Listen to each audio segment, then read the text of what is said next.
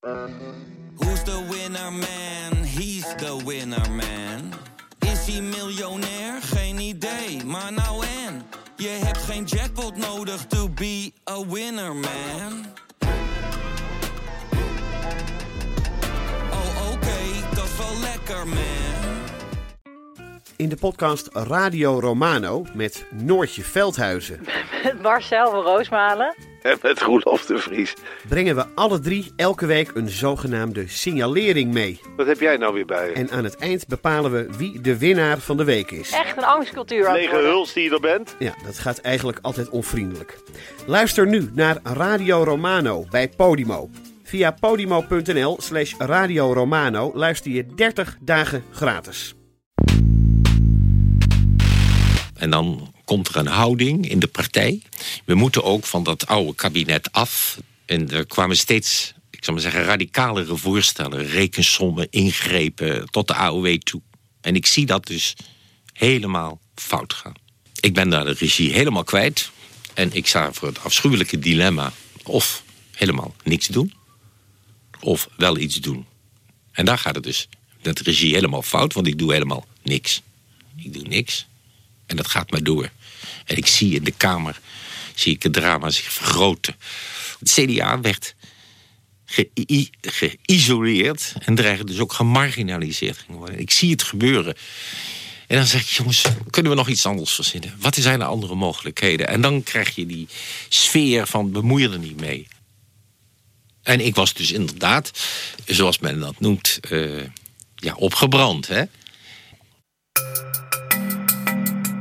Dit is Betrouwbare Bronnen met Jaap Jansen.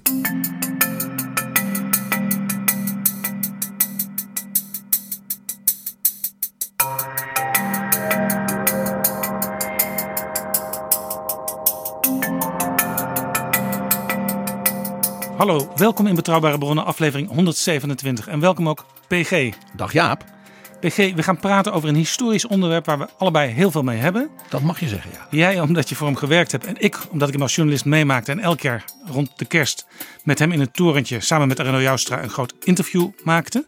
Ik heb het over Ruud Lubbers, die van 82 tot 1994 minister-president was. Dus de langstzittende van de moderne parlementaire geschiedenis.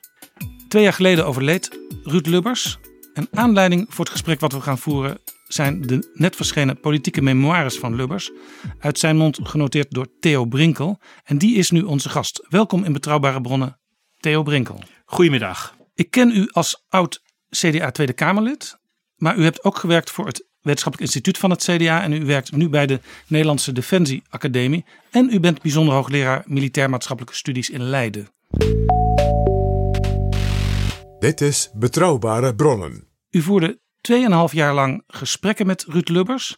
In 1995 was het boek wat u daarvan maakte af. En toen werd het opgeborgen in een kluis. Waarom? Ja, wij hadden het boek, eh, en nou praten we over eind 1994, begin 1995, afgemaakt. En toen zijn we eh, zo verstandig geweest om het boek voor te leggen aan een aantal meelezers. Eh, om de heel simpele reden die veel mensen, veel auteurs hebben, eh, om te kijken of er fouten in staan. Uh, om te kijken of dingen verstandig geformuleerd zijn. Uh, om te kijken of we dingen gemist hebben. Dat hebben we toen gedaan. Een stuk of tien meelezers. die zijn aan de slag gegaan. En die zijn aan het eind tot de conclusie gekomen. doe het niet. Geef het niet uit. Geef het voorlopig niet uit. En dat was niet omdat er fouten in stonden? Dat was niet omdat er fouten in stonden.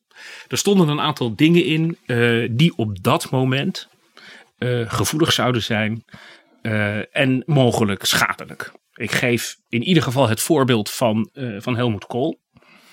Ja, de over... relatie met de bondskanselier van Duitsland. We gaan het straks over de episode hebben dat Lubbers de ambitie had om voorzitter, president van de Europese Commissie te worden.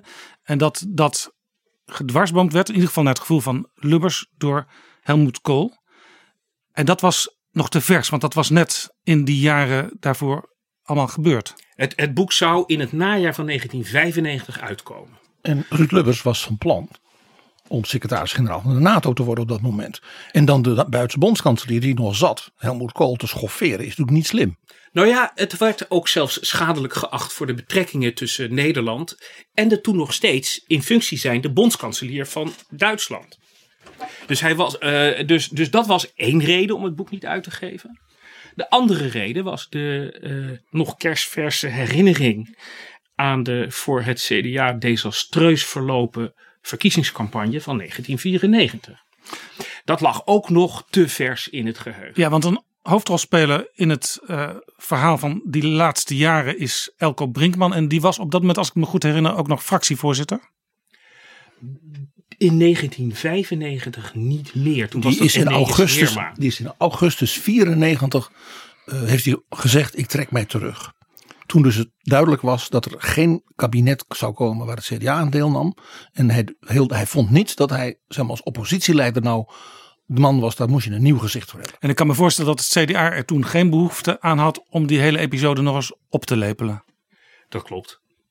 Nou is het CDA nooit uh, gevraagd. Het gaat om, uh, om een aantal meelezers. Dus uh, het heeft een aantal keren in de krant gestaan.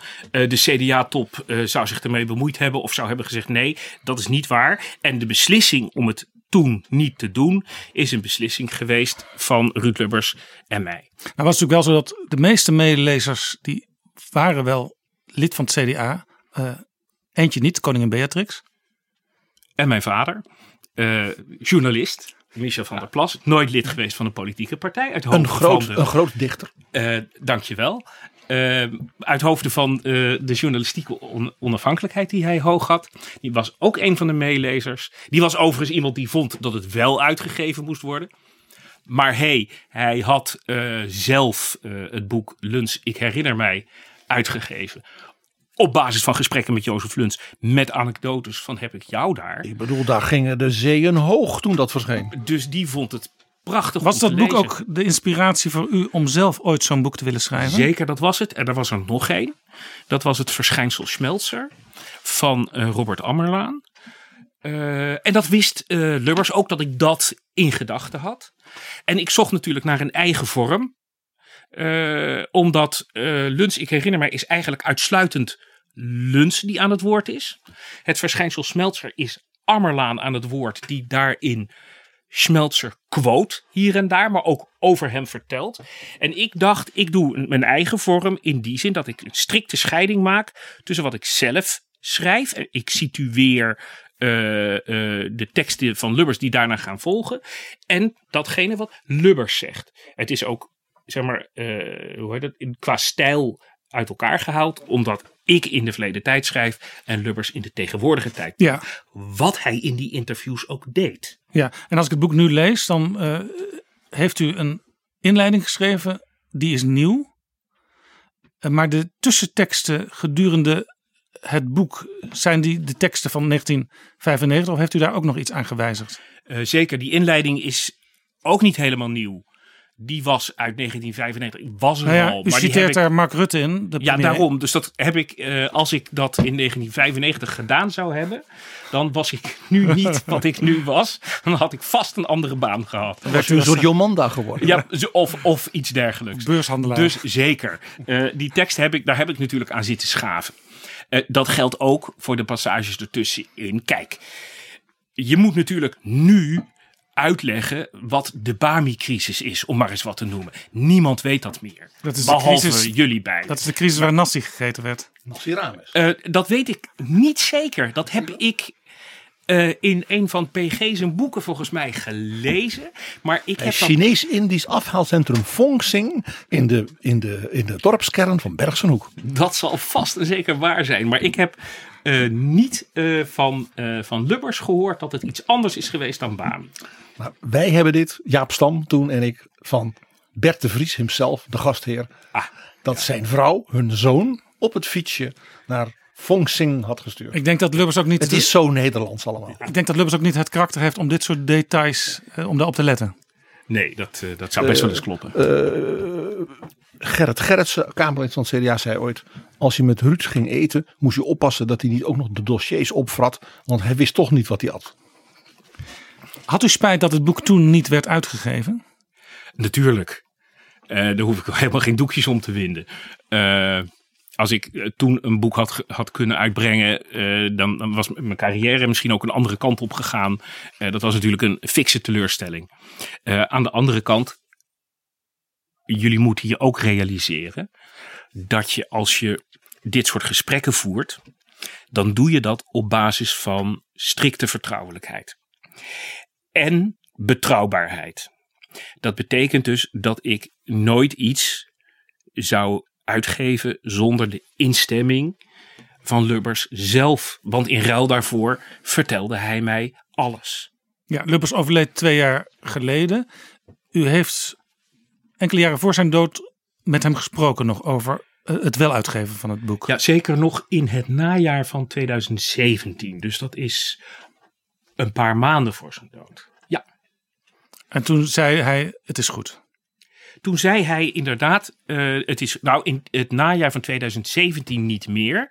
Want toen was hij zelf fysiek te zwak om nog met de publiciteit te kunnen omgaan die er zou, ook naar hem toe zou zijn gegaan wanneer het boek wel zou zijn uitgekomen. Wist u, wist u van die postume memoires, dat die er waren? Uh, ik wist dat hij ermee bezig was, ja. Er is, er is kort na de dood van Lubbers een uh, boek verschenen. Waarin Hanna Aukes uh, ook persoonlijke herinneringen heeft opgetekend. En dat is eigenlijk een boek waar een heel veel. Het, is een beetje een mozaïek van, van, van gebeurtenissen. Uh, het is niet een, heel, een hele zware politieke biografie of politieke memoire zoals u ze heeft geschreven met heel veel oog voor de politieke details. Maar wel een interessant boek. En hij neemt in dat postume boek natuurlijk belangrijke delen van dit boek terug. Er is natuurlijk een heel groot verschil tussen um, de tekst in mijn boek en de tekst in de memoires van Lubbers van 2018. Uh, de afstand in de tijd ten opzichte van de Haagse jaren is groot inmiddels, is 20 jaar minimaal. Uh, bovendien bestrijkt het boek zijn hele leven. De Haagse Jaren, dat is de titel van het boek van Lubbers natuurlijk, wat nu uit is gekomen, gaat alleen over zijn politieke carrière en zit in de tijd dicht bovenop de gebeurtenissen. Dus de herinneringen zijn in de Haagse jaren nog vers. Dat is het grote verschil met, uh, met, het, uh, met de politieke memoires, hoe heet het? Politieke herinneringen van, uh, van Ruud Lubbers ja. die in 2008. Ja, eigenlijk zou je dus als je, als je heel veel van Lubbers wil weten, of opnieuw wil, Lubbers wil leren kennen, dan moet je die boeken en straks ook de biografie die over een aantal jaren verwacht wordt, complementair lezen. Zou ik zeker doen. Zou ik zeker doen. Kijk, de man is, en dat is in ieder geval geldt voor mij, uh, een van de grootste premiers uit de Nederlandse parlementaire geschiedenis geweest. Dus het is goed als daar een breed scala aan literatuur uh, over uh, voorhanden is. Kijk eens hoeveel, hoe ongelooflijk veel duizend pagina's dikke boeken er over Helmoet Kool zijn. Nu al. En die is ook pas drie jaar, vier jaar geleden overleden. Ja, klopt. Dus ja, wij zijn in Nederland op dat punt een beetje armoedig. mevrouw Thatcher eh, Ronald Reagan. Ik noem alleen maar mensen uit de tijd van Ruud. George Washington, Abraham Lincoln, dat geloven we. Dat daar veel boeken over zijn. Maar al over die mensen. François Mitterrand. 1300 pagina's liefdesbrieven alleen al. Ja, dus dat geeft aan dat wij in Nederland op dat punt dus blij moeten zijn met mensen als Theo Brinkel. Die tenminste over zo iemand zo'n boek schrijven. We hebben nu over Den Uil hebben we er nu twee ongeveer. He, Annette Blijsch en dat nieuw, meer nieuwere boek De Gedrevene. Dat is natuurlijk armoedig. Ja, een van de grootste premiers die Nederland ooit had. Is dat een kwalificatie die mensen over, laten we zeggen, 100 jaar ook nog zullen hebben? Nou, um, als je kijkt naar de diepte van de crisis uh, van begin jaren 80 en de manier waarop Nederland er uitgehaald is, denk ik dat dat uh, wel in de herinnering zal blijven. Zoals dat ook geldt voor Willem Drees, die de premier is geworden van de wederopbouw en, uh, en de oude dagvoorziening. En ik denk nog veel meer de rol van Lubbers in de, de nucleaire crisis en spanningen. En de wijze waarop hij dat relatief kleine NATO-lid een heel eigen positie gaf. Een eigen speelruimte. Ja, Nederland. En op een briljante manier.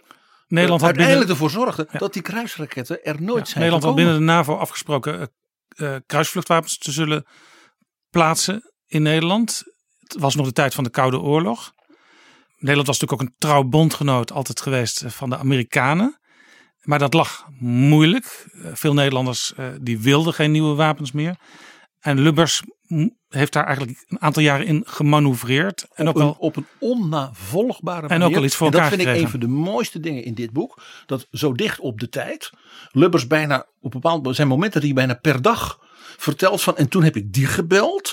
Wat ik de meest fascinerende episode in het hele boek vind. Zijn gesprekken met de Indiase premier Rajiv Gandhi. Ja, dat speelt in die tijd. Ja, en daarin zie je, hij is daar op het hoogtepunt van zijn politieke, uh, uh, ook geopolitieke brieën. Dat is, op, dat is echt randgeniaal. Ja. En wordt eigenlijk tezamen met, met, met de manier waarop hij Nederland uit de crisis heeft geholpen, op een onverwachte manier beloond uh, met de verkiezingsuitslag van 1986. En die van 89. En natuurlijk die daarna, maar 86 had de meeste impact. stel je voor, de grootste verkiezingsoverwinning ooit in de Nederlandse geschiedenis. Maar met een voorgeschiedenis van langzaam afkabbelende christendemocratische of voor christendemocratische partijen. De partijen die later in Ja. het CDA zijn opgeruimd. Uh, bij- en ineens is daar die uitslag als een, ja, als een, als een, als een feest. Als iets wat niemand voor mogelijk had Ja, nee, als je in die tijd, in de jaren 70, begin jaren 70, politicologische boeken las. Bijvoorbeeld van Joop van den Berg. Sterven in elkaars armen. Ja. Precies. Dan, dan, en je zag ook grafieken hè, dat de, de gezamenlijke christendemocratische partijen bij elke verkiezing minder zetels Ja. haalden. En iemand als Hans van Mierlo die zei ook van ja, dat is gewoon een, een natuurlijk eh, proces. We hoeven niks te doen. Eh, die partijen die verdwijnen uiteindelijk vanzelf. Ja. En En dan hier, en komt- hier, hier moeten we allereerst de naam van Dries van Acht noemen. Die was de eerste lijsttrekker. Toen was die partij nog niet eens gefuseerd. En won bij de verkiezingen een zetel. Dus dat was de eerste inbreuk op die eh, van profetische trend van Van Meerlo. Dat vervolgens in de diepste crisis, eh, zowel internationaal als economisch, de opvolger van Van Acht dus meer zetels van de kiezers kreeg dan ooit enige partij voor of na hem. Dat is wel wat hoor. Ja, Lubbers zou het waarschijnlijk zelf een wonder genoemd kunnen hebben. Ja, hoewel die ook in het boek heel goed weet uit te leggen eh, hoe dat wonder tot stand is gekomen. Maar dat is heel vaak met wonderen. Hè? Dan gebeurt er iets moois en dan doet onze lieve heer er nog een schepje bovenop. Ja. Ja. Eh, PG, jij sprak eh, in het verleden veel met Piet Steenkamp, zeg maar de vader van het CDA. De erevoorzitter. En die was ook eh, heel erg tegenstander van publicatie van dat boek destijds. Ik heb Piet Steenkamp over dit boek gesproken in 1995. En ik ga nu letterlijk uit mijn aantekeningen van toen, want die heb ik er maar even bijgehaald. Vreselijk, vreselijk. Je hoort die overslaande stem van Piet, doe ik even na. Hè? Vreselijk, vreselijk. Dit mag nooit, nee, nooit gepubliceerd worden. Die was heel emotioneel hierover. En vertelde dat ook Wim Deetman. eh, en dat hij dus met een aantal van die meelezers ook had gepraat. eh, waaronder Wim Deetman. En dat Wim Deetman eh, een heel ander iemand qua als communicator dan Piet Stenk. Want eenmaal met dat dikke hoofd had geschud en had alleen maar gezegd, niet doen. je, je, ziet het, je ziet die twee mannen in hun verschillend naturel eh, elkaar bevestigen hierin. Ja, maar alles is goed gekomen. Het boek ligt er nu. En jij bent, jij bent enthousiast over het boek, hè PG? Ja, maar misschien wel om redenen die eh, niet zeg maar, oorspronkelijk in het boek lagen. Eh, laat ik zeggen, ik vind het hele verhaal over zeg maar, de spanningen tussen eh, Lubbers en Brinkman. eh, ja, daar ben ik niet zo van onder de indruk. Want dat was in een periode dat Ruud gewoon van het padje af was. Dus dat die postume memoires, waarin hij zegt dat was fout, fout, fout wat ik heb gedaan. Dat vind ik groot. Zij het postuum. Ja. Wij, wij hebben daar natuurlijk samen Elko Brinkman ook over gesproken. Ja. In zijn memoires. Ja. Die daar heel chic op reageerde. Wat ik het meest fascinerende van dit boek vond, vind. Is dat je een portret van Ruud Lubbers krijgt. En dat is misschien wel zeer te danken aan Brinkel. Dat wel onthullender is dan Lubbers zelf misschien beoogde. Wat bedoel je? Eh, ja, de mens Lubbers met zijn complexiteiten. eh, met zijn tragiek. eh, en zijn verrukkelijke vileinheid. Ja. Er, er, er- laat ik zeggen, er zijn hele schoolklasse PvdA-ministers die in één zinnetje, laat, ik zeggen, laat ik zeggen, naar de, de ashoop van de geschiedenis worden gedreven. Echt geweldig. Misschien moet ik gewoon, we zijn al even in gesprek, maar als eerste vraag, als we het over Lubbers zelf gaan hebben, uh, aan u Theo Brinkel. Wie is Lubbers? Kunt u hem typeren? Nou, dat is uh, heel moeilijk. En ook de premier uh, Mark Rutte heeft bij de uitvaart van Lubbers gezegd dat dat niet mogelijk is. maar laat ik zeggen wat mij bij lezing een paar jaar geleden, toen ik opnieuw aan het boek begon. Want het, dat was voor mij eigenlijk hetzelfde moment als wat jullie hebben bij lezing nu. Want het heeft natuurlijk een aantal jaren weggelegen. Het meest is opgevallen en dat is um, dat um, het etiket manager of no-nonsense politicus niet klopt. Nee, het irriteerde zeggen, hem, het irriteerde hem. Het is, het is niet volledig. Ja, hij werd de Macher genoemd. Ja, en, het, en dat portret is niet volledig. Het was een rol die hij op zich nam in 1982. En een tijd lang heeft volgehouden. En waarvan hij zelf zegt, nou en toen kwam het kabinet met de derde kabinet Lubbers met de Partij van de Arbeid. En toen kon ik weer de nadruk leggen op een aantal niet uh, economische en financiële uh, aspecten. Maar, uh, maar, maar de manier waarop hij gedreven werd door zijn, door zijn uh, katholieke geloof. Dat vind ik toch wel heel erg opvallend als je het boek leest. Ja, hij, hij vindt zichzelf in feite een enorme ideoloog. Nou, een ideoloog is het niet in die zin dan ideoloog weet waar die naartoe moet. Waar, hoe het doel eruit ziet waar die naartoe moet. En dat is Lubbers per definitie niet. Want die, dat is een man van, zijn eigen woorden, uh, vertrekpunten ik zit in een bepaalde situatie en ik heb een aantal vertrekpunten en daarmee ga ik aan de slag. Waar we uitkomen, eh, dat, dat, uh, dat ligt uh, uiteindelijk in, in de hand van de ene. Ja, dus heel anders dan, dan zoals bijvoorbeeld Den Uil of Jan Pronk ideoloog waren. Ja, maar dat is denk ik ook wat ten diepste het verschil is tussen de christendemocratie en de sociaaldemocratie. Uiteindelijk, dat is natuurlijk ook de grote tegenstelling geweest tussen uh, Joop den Uyl en Dries van Acht. Dat is een verrukkelijke tegenstelling. Joop den Uyl moest het Koninkrijk der Hemelen via de politiek en binnen vier jaar realiseren. Van Acht. dat tweede koninkrijk der hemel komt er toch. En dat komt er uiteindelijk toch. Van Acht wist, dat is niet aan ons. En wat is een paar miljard in het perspectief van de eeuwigheid? Dat was de opstelling van Dries van Acht. Den El kon daar totaal niet tegen. Lubbers had vertrekpunten. Mensen in andere partijen die ergerden zich alleen al aan dat woord. Want die dachten van ja, vertrekpunten, lekker makkelijk. Dan weet je nooit waar je uitkomt. Ja, lees daarvoor. Lees daarvoor repeterende breuken van Joop van Rijswijk, vroegere fractiemedewerker. Als je het over de formuleringen van, uh, van Lubbers wilde hebben. Maar luister. Ruud had een volledig eigen idioom. Zeker. Uh, en ik heb, ik heb in het boek ook, ook willen geprobeerd om zoveel mogelijk aan dat idioom van Lubbers te houden. Want dan vat je ook waarop hij bepaalde zinnetjes formuleert. En als je dat idioom snapt, dan snap je dus hoe ontstellend gemeen hij kon zijn. Ik, ik ga één voorbeeld geven. In de CDA-fractie die hij voorzat. 49 mensen. En dan op de achterste rij de fractiemedewerkers, waaronder Joop van Rijswijk. En dan was er een bepaald fractielid. Zij is nu senator, Ria Omen. En die wilde het woord. En Ruud zei dan: Ria, Laat mij even de conclusies trekken, dan krijg jij daarna het woord. En dan moest je dus als medewerkers natuurlijk. Ja, je piste in je broek van het lachen natuurlijk. En dan even, dan even zo'n, een van die harige wenkbrauwen. Wees dan even naar jou. Nou ga je niet lachen, hè? Dat was Ruud. Laten we even luisteren naar Lubbers zelf. In gesprek met Chris Keijnen van de VPRO. In een marathon-interview uit 2007. Er is één zin waarvan ik heel graag wil dat u hem nu even voorleest. Ik heb hem hier opgetikt. Het is een zin die u toen een keer in een fractie hebt uitgesproken. Voor de voetweg. Dit probleemveld moet worden neergetuld in een motie. Om langs deze weg in lijn met de afspraken met het kabinet als zwaluwstaarten de pijnpunten snelstens en bestens af te concluderen. Daarom moet het tekort op de volksgezondheid eerstens worden versleuteld en verspijkerd. Weet u wat er staat? Ja, ik weet wat er staat, want ik heb het net voorgelezen. Ja, maar begrijpt Maar de, de, de bedoeling is natuurlijk een, een taal.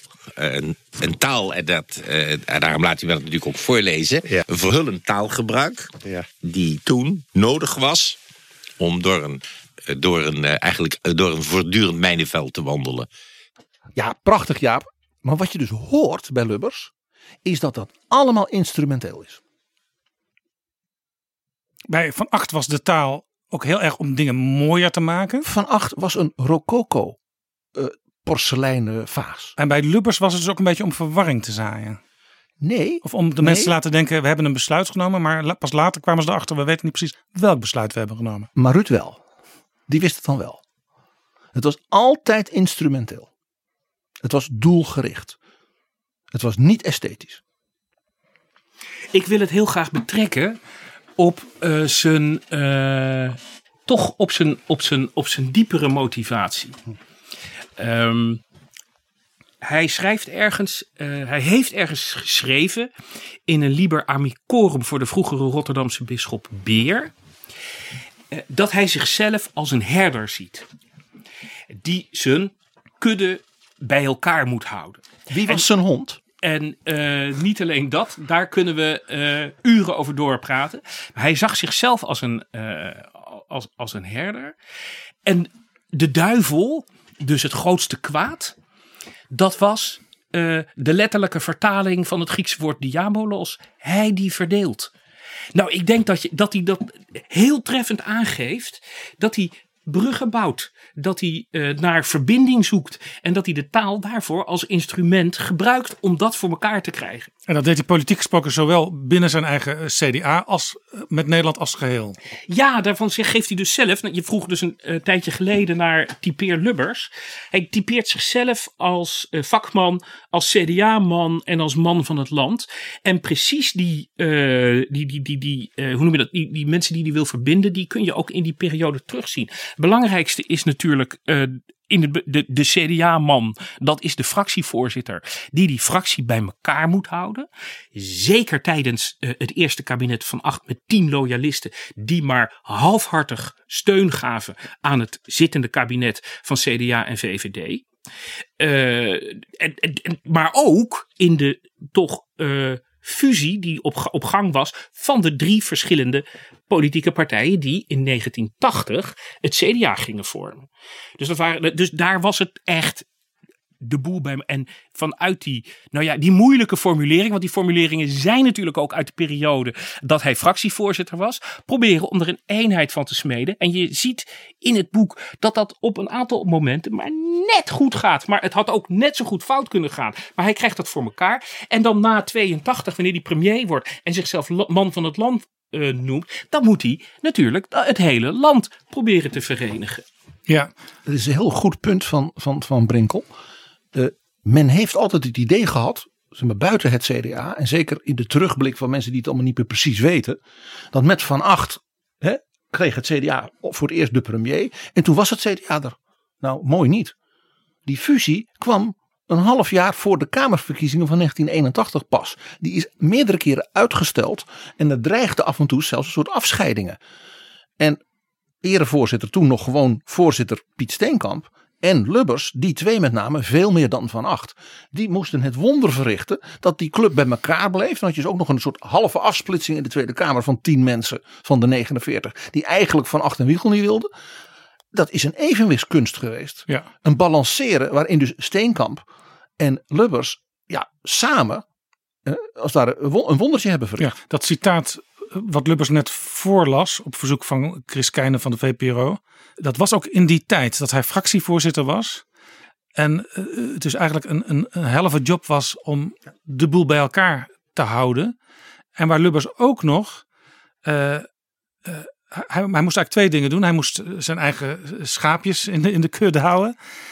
Maar hij ging op een gegeven moment ook, dat was eigenlijk richting de verkiezingen, het kabinet aansporen om meer te doen, meer te laten zien.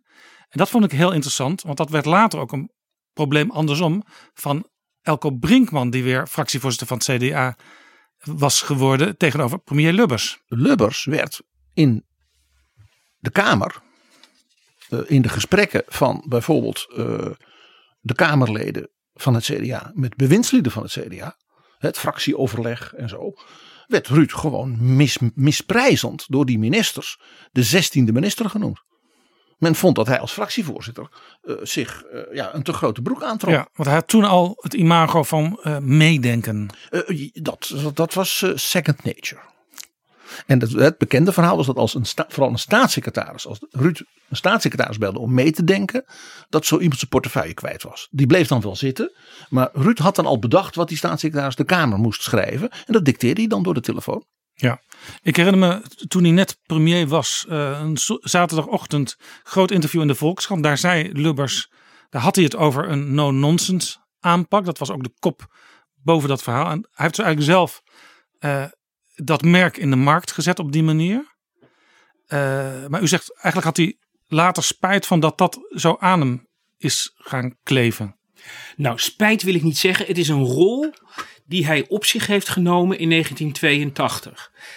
Daar, heeft hij, um, uh, voor zover ik het uh, zeg maar uit de gesprekken kan halen, uh, geen spijt van gehad. hij, het is alleen een rol die hij op zich heeft genomen maar die niet de eigenlijke Lubbers is. Want die komt er weer uit op het moment dat hij aandacht kan, kan gaan besteden aan uh, een aantal niet-materiële thema's. Uh, nou, de euthanasie is daar één van. Uh, de overbelaste democratie is er één van. Het milieu. Het milieu wordt er één van in het tweede kabinet Lubbers. Zeker. En dus dan zie je uh, mag ik het zo zeggen, de oude Lubbers weer terugkomen met aandacht voor dit soort vraagstukken. En de nog oudere Lubbers, de bijna bejaarde Lubbers, zie je dan ook voor het eerst. De man van het Earth Charter. Dat is een van de meest opmerkelijke dingen in dit boek. Want in 94, 95 kon nog Brinkel, nog Lubbers weten dat hij in een soort ja, derde levensfase, ook een bijna een derde carrière, een soort apostel van de schepping zou worden uh, met het Earth Charter. En in dit boek vertelt hij dus ook hoe hij met de Noorse premier, mevrouw Brundtland, uh, een soort bondgenootschap had op wereldtoneel om dat thema. En op dat punt, wat vind ik het meest opmerkelijke moment in dat boek, dat hij zegt dan is de eerste grote milieuconferentie van de VN en die is in Rio. En Ruud had dus de hoop en de idee dat hij en Brundtland en nog wat uh, andere Scandinavische, weet je, kleinere landen, dat ze als het ware daar de wereld als het ware konden inspireren. En toen merkte hij dat president Bush, met wie hij zeer goed was, vooral ook met, zijn vrouw Barbara Bush, dat hij zei: hier was George toch te veel Texas en te veel olie. Dus hij vond Bush tegenvallen. Ja, heel Ruud wou veel verder al. Ja, heel interessant ook in die gesprekken met Gro Harlem Brundtland, de premier van Noorwegen. Was dat al besproken werd dat zij lid zou worden van de Europese Commissie. Terwijl Noorwegen helemaal geen lid was van de Europese Unie. Daar, daar was dus wel degelijk op dat moment sprake van dat, dat Noorwegen eigenlijk als een soort ja, geestverwant van Nederland zou je kunnen zeggen. Eh, in het noorden van Europa. Veel gas, veel olie, uh, uh, hoop, hoop bootjes. Alleen ja, zij hebben heel veel, heel veel bergen en fjorden, dat hebben wij niet. Nee.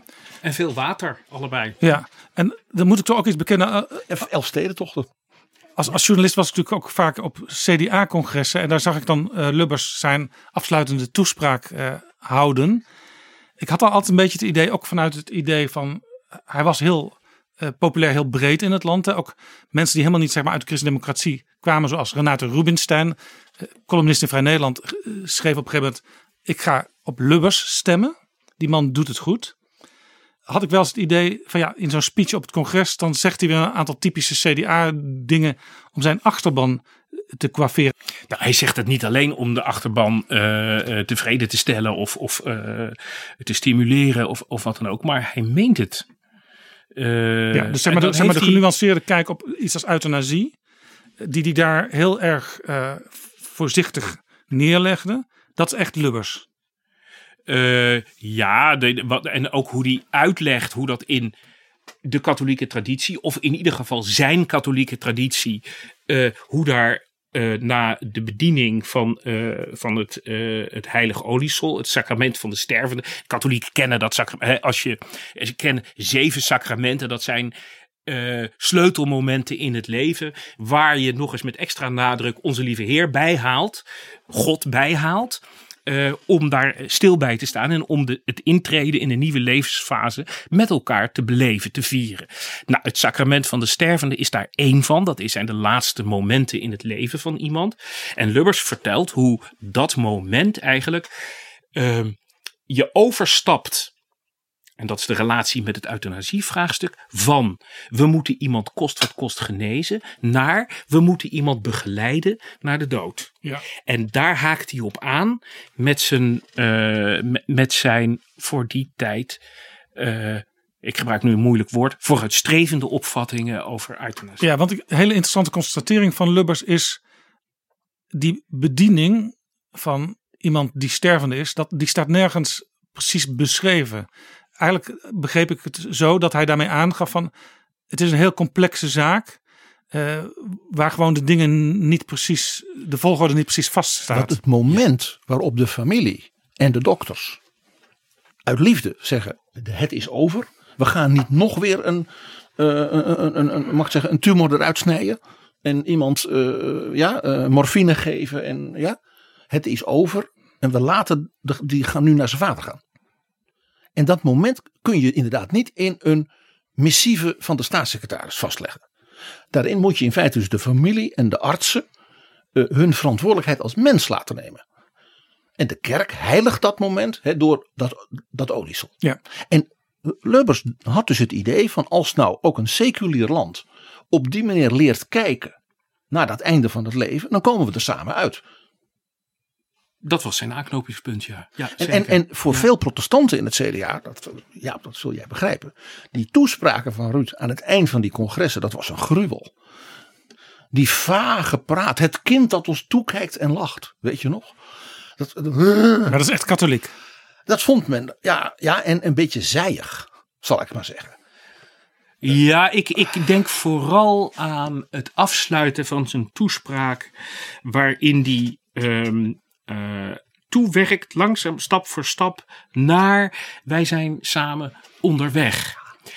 Daar, dat was zijn geliefde eindtekst voor uh, partijcongressen. Ja. En op weg uh, naar hem die rijkend aan de einder staat. Nou, dat is de tekst. Maar dat laat zich uitstekend ja. onderbouwen door wat hij ook in het boek zegt het over punt was, kijk op, op uh, wat dat betekent uh, die, die, die eindtijd uh, ja. waar we naar ja. onderweg zijn.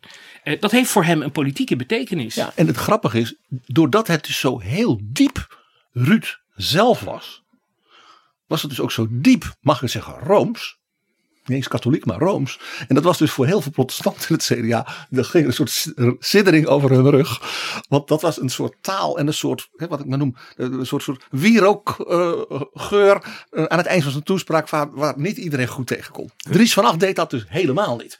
Terwijl hij op een bepaalde manier natuurlijk veel ouderwetser katholiek was. Maar zo'n toespraak van Van Acht dat eindigde met een soort, ja, een soort slotding. En dan ging die hele zaal staan. En dan, ja, bij Ruud bleef iedereen altijd een beetje bedremmeld. Uh, zitten. Maar ik wil daar als katholiek toch wel even tegenover stellen dat wij dan op die Let partijraden, op, wij, wij op die partijraden en congressen door Mieke Telkamp heen moesten. Want dat vonden de protestanten prachtig. Waarheen, Waarheen waarvoor? waartoe, waarvoor. Eén keer geweest tijdens de verkiezingscampagne. Waarover, waar, Waar, waarheen waarbij, leidt waartoe. de weg die wij moeten gaan? Uh, ja, maar dat was maar Mieke Telkamp bleef bij de, bij de vragen. Alleen maar vragen. Amazing grace, how sweet the sound. That saved a wreck. Lubbers had ook een soort biechtmoeder, hè? Uh, Marga Klompé. In het begin, toen zij er nog was, ja. Veel gesprekken mee gehad. Veel uh, katholieke politici die overigens, net als hij, uh, bij Marga Klompé langskwamen. Ja. Zij was overigens tegen daad. de komst van het CDA. Zij was tegen de komst van het CDA. Je hebt in 1967 een partijraad van de KVP gehad, waarin vier stromingen uh, zich uh, ontwikkelden die een verschillende kijk hadden op de toekomst van de KVP. De ene, de grootste was, we moeten het CDA vormen. Uh, de tweede was, wij moeten naar een niet-christelijke gematigde centrumpartij. Een soort, soort D66 KVP zonder Maria. ja, S.W. Kouwenberg was daar, uh, uit Rotterdam, was daar een groot voorstander van. Dan had je een stroming die vond dat we een, uh, of we, de KVP, een, uh, een radicaal progressieve partij moest worden. En daar hoorde Lubbers in die tijd bij. In die sfeer zat Lubbers. Dat was de PPR later. En je had, en je had het stromingje van Marga Klompé, die vond dat de KVP moest blijven bestaan, omdat het met die protestanten nooit wat zou worden in ja, één partij. Kleine experimenten. Dat zal ze vast niet zo gezegd hebben, maar uh, zij wilde vasthouden aan, uh, aan de KVP. Ja, maar even, eh, PG zegt... Lubbers zat bij, zat bij ja, die de groep radicalen. Ja, PG ja. zegt dat was de PPR. De jonge luisteraars weten waarschijnlijk dat de PPR een van de partijen is die tegenwoordig zichtbaar is in de vorm van GroenLinks. Dus de dus, ontwikkeling van Dries van Acht als toen KVP-minister van Justitie en bekend stond als een zeer progressieve hervormer. Op alle mogelijke terreinen. Zowel als hoogleraar en publicatie, ook als minister. Dus dat Dries van Acht ja. in weerwil van zijn imago nee, maar bij de media ja. uiteindelijk belandt ja. in de buurt van GroenLinks is dus helemaal niet nee, zo raar. Maar we, hadden, we, hebben het over Ruud Lubbers. Die werd het kabinet Den Uyl binnengehaald.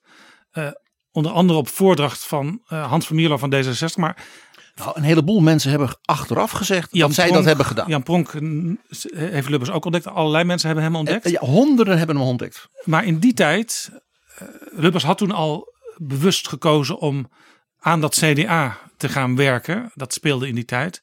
Maar kort daarvoor nog had het muntje misschien ook wel eens richting een partij die nu als GroenLinks bekend staat kunnen vallen. Nou, hij, hij heeft in die tijd natuurlijk wel hij heeft eh, gezegd van ik ga niet mee de partij uit.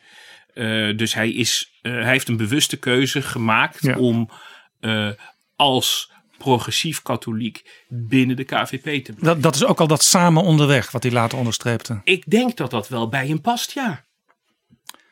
Het allereerste... Ja, dus, dus, dus geen separatisme, maar bruggen bouwen. En dat is daarmee was Lubbers dus ook, net als Van Acht op zijn manier, een echte steenkampiaan, zoals ik dat noem. Dat is, je moet het samen doen. En als er één ding is dat wij principieel fel moeten bestrijden, is het polarisatie. Ja. De samenleving in tweeën door de samenleving en de mensen uit elkaar te scheuren. dat was natuurlijk Steenkamp zijn ongelooflijke, zijn evangelisch idealisme. Ja, in die zin lijkt uh, wat Lubbers zei ook op wat Steenkamp zei als voorzitter op congressen, die zei wij horen bij elkaar. Dat was een actie van de leden tegen de top. Toen dus weer dreigde alles uitgesteld te worden en er weer mensen wegliepen. En Steenkamp was daar blij mee, want die probeerde ook dat CDA tot stand te brengen. Steenkamp heeft de actievoerders toen gebeld en gezegd: Ik ben jullie zo dankbaar. Ik kan voor het eerst sinds drie maanden weer slapen zonder tabletje.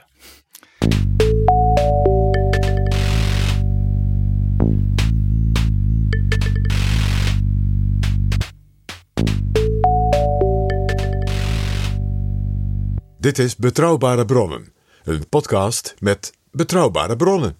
Nog even de, de persoon Lubbers. Het allereerste woord in het boek in uw inleiding is eenzaamheid.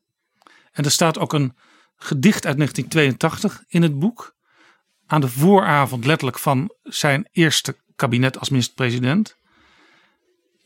En dat gedicht heet ook eenzaamheid. Het is eigenlijk meer een gebed. Het is, het is een soort van kruising van gedicht en gebed, maar dat klopt. En uh, dat, dat is natuurlijk treffend. Dat dat het woord is uh, wat je opschrijft als je minister-president gaat worden. Ik kan me dat ontzettend goed voorstellen dat, dat je dat voelt. Uh, maar, het is maar, maar, maar, het is niet een woord als team spirit. Nee, maar hij, het komt wel het komt met regelmaat terug hè, in, het, in het boek dat hij, uh, dat hij zichzelf uh, een, een, een buitenbeentje vindt. Mijn God, of, wat kan je eenzaam zijn? Zo eenzaam, zo verdwaasd dat zelfs het bidden in mij raast, alsmaar zoekend naar houvast. Ik vind dit zo herkenbaar. Ja. Dat heeft mij ontroerd. Dat, dat, dat, je weet dat ik een hele, hele warme band altijd heb hem mogen hebben. Dus dat heeft me echt ontroerd. En ik zal je eerlijk zeggen, ik vond het ook volkomen herkenbaar. Ruud was eenzaam. Ruud had op een bepaalde manier ook geen vrienden. Klopt dat? Hij had wel vrienden. Uh, maar ik denk niet in de politiek. Op één na. Jan de Koning. Jan de Koning. En die ging in 89 weg. Ja, als minister. En wat deed hij toen binnen de kortste keren? Geheime overleggen organiseren. Omdat hij zei dat kabinet met Kok, met de prijs van de arbeid, gaat volledig de mist in. En het grappige is, die geheime gesprekken, die Jaap Stam en ik in 98 hebben onthuld, in ons boek De Rogge staat er dun bij, ontbreken in dit boek. Ruud heeft daar aan jou niet over verteld. Ja. En hij wekt dus de indruk in dit boek dat dat derde kabinet een enorm succes was. Grote prestaties verrichtte, die alleen door het CDA niet erkend werden. De werkelijkheid is dus dat de CDA-top, en met name dus Jan de Koning, dat kabinet dermate zwak vond. En ook zo'n riskant kabinet in allerlei opzichten. Dat ze dus ja, een soort, als een soort brandhulp uh, ja, bijeenkomsten belegden met Wim Kok en uh, Thijs Wultgens en Ed van Tijn. om er nog wat van te zien te maken. Dat vind ik dus heel opvallend dat dat in dit boek niet staat. Omdat Ruud dat dus in 95, 94 niet heeft willen vertellen. Maar hij heeft natuurlijk, er is iets anders aan de hand. wat dit, in dit boek belangrijk is. Dan kom je toch weer bij dat woord eenzaamheid uit. Lubbers wijst vrij snel een opvolger aan. Dus wat gaat er gebeuren? De CDA-top gaat naar zich op de opvolger, de beoogde opvolger richten. Ja. Die wordt de, de nieuwe man. Lubbers is de, is de gaande man. En gaat dus weg uit het centrum van de belangstelling. Uh, en iedereen gaat kijken naar uh, Elko Brinkman. De, ja. de, de Elko Brinkman was de Annegreet Kramp-Karrenbauer van het CDA. Ik ga niet zo ver om dat soort letterlijke vergelijkingen maar je begrijpt. Ik Merkel begrijp die je... blijft kanselier, zegt er moet een nieuwe komen. Dat wordt Annegreet, AKK. En die, ging, die werd net als Elko Brinkman gefileerd. Maar er is er natuurlijk wel een groot verschil dat in Nederland Elko Brinkman fractievoorzitter was. Voorzitter van de grootste regeringsfractie in de Tweede Kamer. Waardoor alle kritiek die de Tweede Kamerfractie vaak gewoon terecht had op het kabinetsbeleid, werd uitgelegd als een strijd tussen de, de gaande man en de komende man. Brinkman is aan het zagen aan de stoelpoten van de grote staatsman. Ja.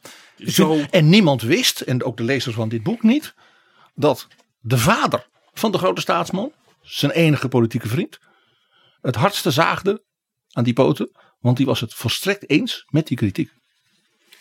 Nou ja, wat er dus, wat voor, voor Lubbers relevant is, dat is dus dat hij iemand aangewezen heeft en dat Lubbers de kritiek, dat kun je ook lezen uit de manier waarop hij dat bespreekt, uh, de kritiek van de uh, CDA Tweede Kamerfractie uitlegt als een kritiek op hem. Ja, Daar zit het grote fundamentele probleem. Ik was de eerste samen met Arendo Joustra die wist dat Lubbers uh, zou gaan zeggen: Ik stop ermee naar dit kabinet.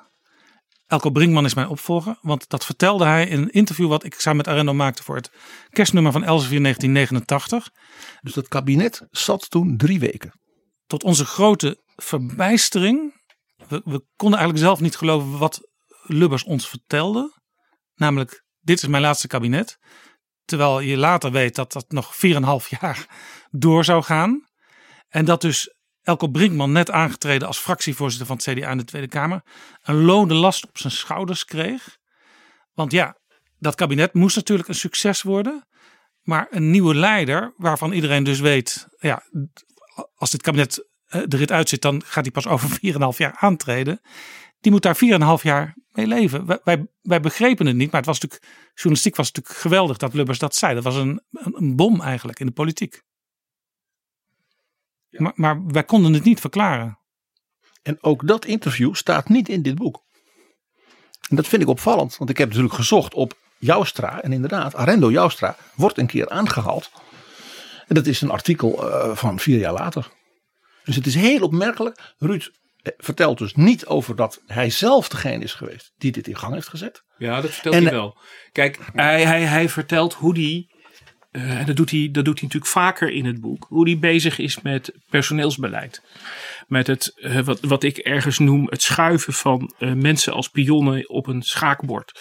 Hoe hij zijn opvolging wil regelen en hoe die mensen op bepaalde posities wil hebben. Ruding op buitenlandse zaken, uh, al uh, Deetman uh, daar, die daar. En hoe dat dan op een gegeven op bepaalde punten niet lukt, bij andere punten wel. En hoe die de, nou, da, da, daar is hij dus mee bezig. En in kabinetsformaties, want dat is de moment waarop je dat kan doen. Die wordt zelfs voorzitter van de Tweede Kamer. Waar Lubbers natuurlijk helemaal niet over ging. Maar dat, daar, dat waren de dingen waar hij waar die mee bezig was. Ja, hij had in die, rond die formatie had hij eigenlijk drie mensen die hij als potentiële opvolger beschouwde. Dat was Onno Ruding, tot dan de minister van Financiën. En dat was zijn voorkeurskandidaat. Dat was Hans van den Broek, de minister van Buitenlandse Zaken, die later eurocommissaris zou worden. En als derde uh, noemde Lubbers zelf Elko Brinkman. En omdat het schuiven met de pionnen niet doorging, met name omdat Hans van den Broek niet van Buitenlandse Zaken wilde wijken, want hij wilde eigenlijk in het kader van de opleiding tot leider, wilde hij uh, Onno Roeding naar Buitenlandse Zaken schuiven en Van den Broek naar Justitie. Dan konden ze zich daar verder ontwikkelen. Nou, dat ging niet door. En toen nam Lubbers blijkbaar voor zichzelf het besluit, dan is het Elko die mij opvolgt. En wat het effect was, was dat hij dus de goede verstandhouding met elk van die drie die hij zo hoog had zitten, in één keer ver, verruineerde. Alleen Wim Deetman, die van minister Kamervoorzitter werd, heeft eigenlijk zeg maar politiek, zou, zou ik bijna zeggen, uh, loopbaanachtig, HRM-achtig gezien, geprofiteerd van deze serie blunders. Dat is een heel opmerkelijke constatering. En in precies diezelfde periode van dat interview met jou, en dus deze mislukte rocades op het schaakspel, was ook zijn eerste grote clash met Helmut Kool. En zo zie je dus dat iemand die eigenlijk breed in, in, in alle politieke families uh, gewaardeerd wordt zeg maar, voor, zijn, voor zijn politieke geslepenheid, zijn strategisch en tactisch vernuft, dat hij toch ook grote politieke fouten kan maken. En, al, en dat in een periode van zeg maar een week of zes. Dat is wat mij altijd is blijven fascineren. Dus de gelijktijdigheid van dus het niet lukken van in de formatie het CDA smaldeel goed opgesteld te krijgen. Eh, de val van de muur. Daar als kabinet Lubbers-Kok volledig misgrijpen ja, in de reacties daarop. En dus de clash met Helmut Kool in Straatsburg bij de top van de EVP, de Europese Christendemocratische Partij. Waarin Lubbers dus met Giulio Andreotti van Italië zich opstelt tegenover Helmut Kool. Ja. Hoe was Lubbers toen u die gesprekken met hem voerde hierover? Want toen was het allemaal nog vrij recent, namelijk de, in de vijf jaar daarvoor gebeurd. Ja, de, kijk, in, in, in het boek ligt uh, de nadruk heel sterk op het jaar uh, 1991. Dat is nog zo'n jaar waarin allemaal dingen uh, samenkomen en tegelijk gebeuren. Nederland krijgt zeker in de tweede helft van 1991, krijgt het voorzitterschap van de toen hè, Europese gemeenschap. Uh, Joegoslavië valt op hetzelfde moment uit elkaar. Er breekt oorlog uit uh, tussen Servië en uh, Kroatië, Servië en Slovenië. Daar moet de, een antwoord de P van de A valt uit elkaar. De partij, je krijgt de eerste WAO-crisis in de Partij van de Arbeid. Die dreigt daarop uit elkaar te vallen. Je krijgt het uh, uiteenvallen van de Sovjet-Unie. Vergis je niet. Uh, een schok van je welste in augustus. Was dat niet ook de periode dat plotseling Indales overleed? Uh, die is volgens mij, dat, dat zouden we moeten nakijken. Want die is, dat, dat zou ik niet nu. Ehm, je krijgt het, voor, de, het, het schrijven van het verdrag van Maastricht en het mislukken van het eerste voorstel. Uh, wat Nederland. Nederland maakt een eerste voorstel uh, dat uh, erg federaal ja. van opzet ja, je is. Ziet dus dat, er, dat mislukt. Dat er zowel binnenlands grote problemen waren als internationaal grote vraagstukken. Ja, en, en Lubbers zat in het brandpunt van al die zaken. En die, sta, die speelt ja, als minister-president noodzakelijkerwijs uh, een, een, een, een hoofdrol in, in, in dat soort vraagstukken in Nederland. Ja. Ja, het Nederlandse voorstel, dat is als een heel interessante detail in dit boek. Ik zat toen in Brussel en werkte dus aan deze dingen. Dat Nederlandse voorstel is in feite ingediend door Luxemburg. Want de Luxemburgse regering werd ondersteund in dat half jaar door de, de Nederlandse ambtenaren. Want Luxemburg is gewoon te klein, omdat die heeft niet genoeg mensen. En Lubbers is dus in dit boek vernietigend voor premier Santerre van Luxemburg. Die heeft het volkomen verpest. En dan denk je natuurlijk, dat zegt hij een half jaar nadat meneer Santerre Jacques Delors opvolgde. Ja, op de stoel die hij had willen ja, hebben. Op de plaats die Lubbers voor zichzelf had bedacht. Dus dat was ook zo'n reden om te zeggen, dit boek moest maar niet gepubliceerd worden. Uh, daar ben ik niet bij geweest bij, die, bij die, uh, het moment dat iemand dat heeft gezegd van het boek moet niet uh, gepubliceerd worden. Ik weet ook niet exact meer op welke datum dit gesprek precies heeft plaatsgevonden waarin, waarin het hierover ging natuurlijk. Dus dat is moeilijk te zeggen of dat voor of maar na. Ik, ik vond het, dit was dus een van die pikante dingen waar ik dan, geef ik toe, erg van kon genieten. Zeg maar die vilijnheden van Lubbers. In zo'n bijzinnetje even zo iemand zeg maar definitief afrekenen. Ja, je kunt wel zeggen uh, achteraf dat het Nederlandse voorstel van september uh, behoorlijk in lijn was met wat er op de EVP-congressen allemaal aan resoluties waren aanvaard en aangenomen. Ja, ja, het interessante was als je het historisch bekijkt. Nederland had toen uh, onder leiding van Lubbers en Hans van den Broek en ook Piet Dankert van de Partij van de Arbeid die toen de staatssecretaris was die mee belast was. Een heel federaal Europees plan gemaakt. Een soort, Helemaal in lijn met wat Delors wilde. Een soort grondwet voor Europa. Ja. En tot grote verbazing vielen eigenlijk natuurlijke bondgenoten in Europa, zoals Duitsland. En Frankrijk. En Frankrijk, die vielen Nederland af op het moment suprem. Ik denk dat de schok over Duitsland het grootste was. Uh, de Duitse minister van Buitenlandse Zaken, Hans-Dietrich uh, Genscher van de FDP, uh, bleek vrij snel nadat het plan gepresenteerd was daar een groot tegenstander van te zijn. Dat was een grote schok. en dat leidde ertoe dat, ik geloof dat het kasteel Haarzuilens was, waar de ministers van Buitenlandse Zaken bij elkaar waren. dat daar wat wij dan noemden de Zwarte September plaatsgreep, waarin het Nederlands voorstel naar de prullenbak is verwezen. Ja, zoals Lubbers op een gegeven moment het had over Black Monday. Ja, ja de maandagavond. Typisch op zijn Lubbers uitgesproken. Ja, de maandagavond, uh, na een serie van dit soort sessies, waarbij uh, men besloot, we gaan een, een, zeg maar, het hernemen, zoals dat zo mooi heette. Ja, we gaan het straks nog, nog verder hebben over de poging van Lubbers om voorzitter van de Europese Commissie te worden. Heeft het mislukken van dit plan toen ook een rol gespeeld uiteindelijk bij het mislukken van uh, die poging van Lubbers? Ja, in die zin um, dat, uh, dat uh, Kool wel degelijk, die wilde een verdrag van Maastricht. Uh, want dit was volgens Kool het laatste moment dat dat zoiets nog haalbaar was. En die verwachtte dat Lubbers dat voor elkaar zou krijgen.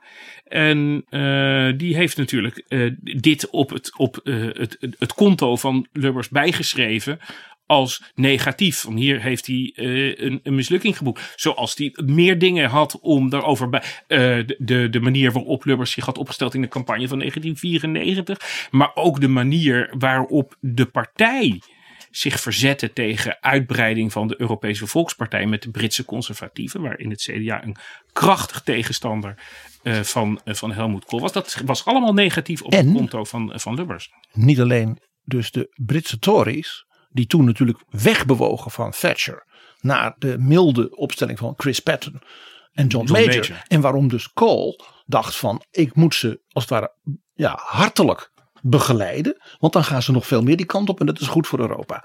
Maar er was natuurlijk nog een partij die erin wilde. Je bedoelt Forza, Forza Italia. Italia, Silvio Berlusconi. Ja. En dat wilde Kool ook.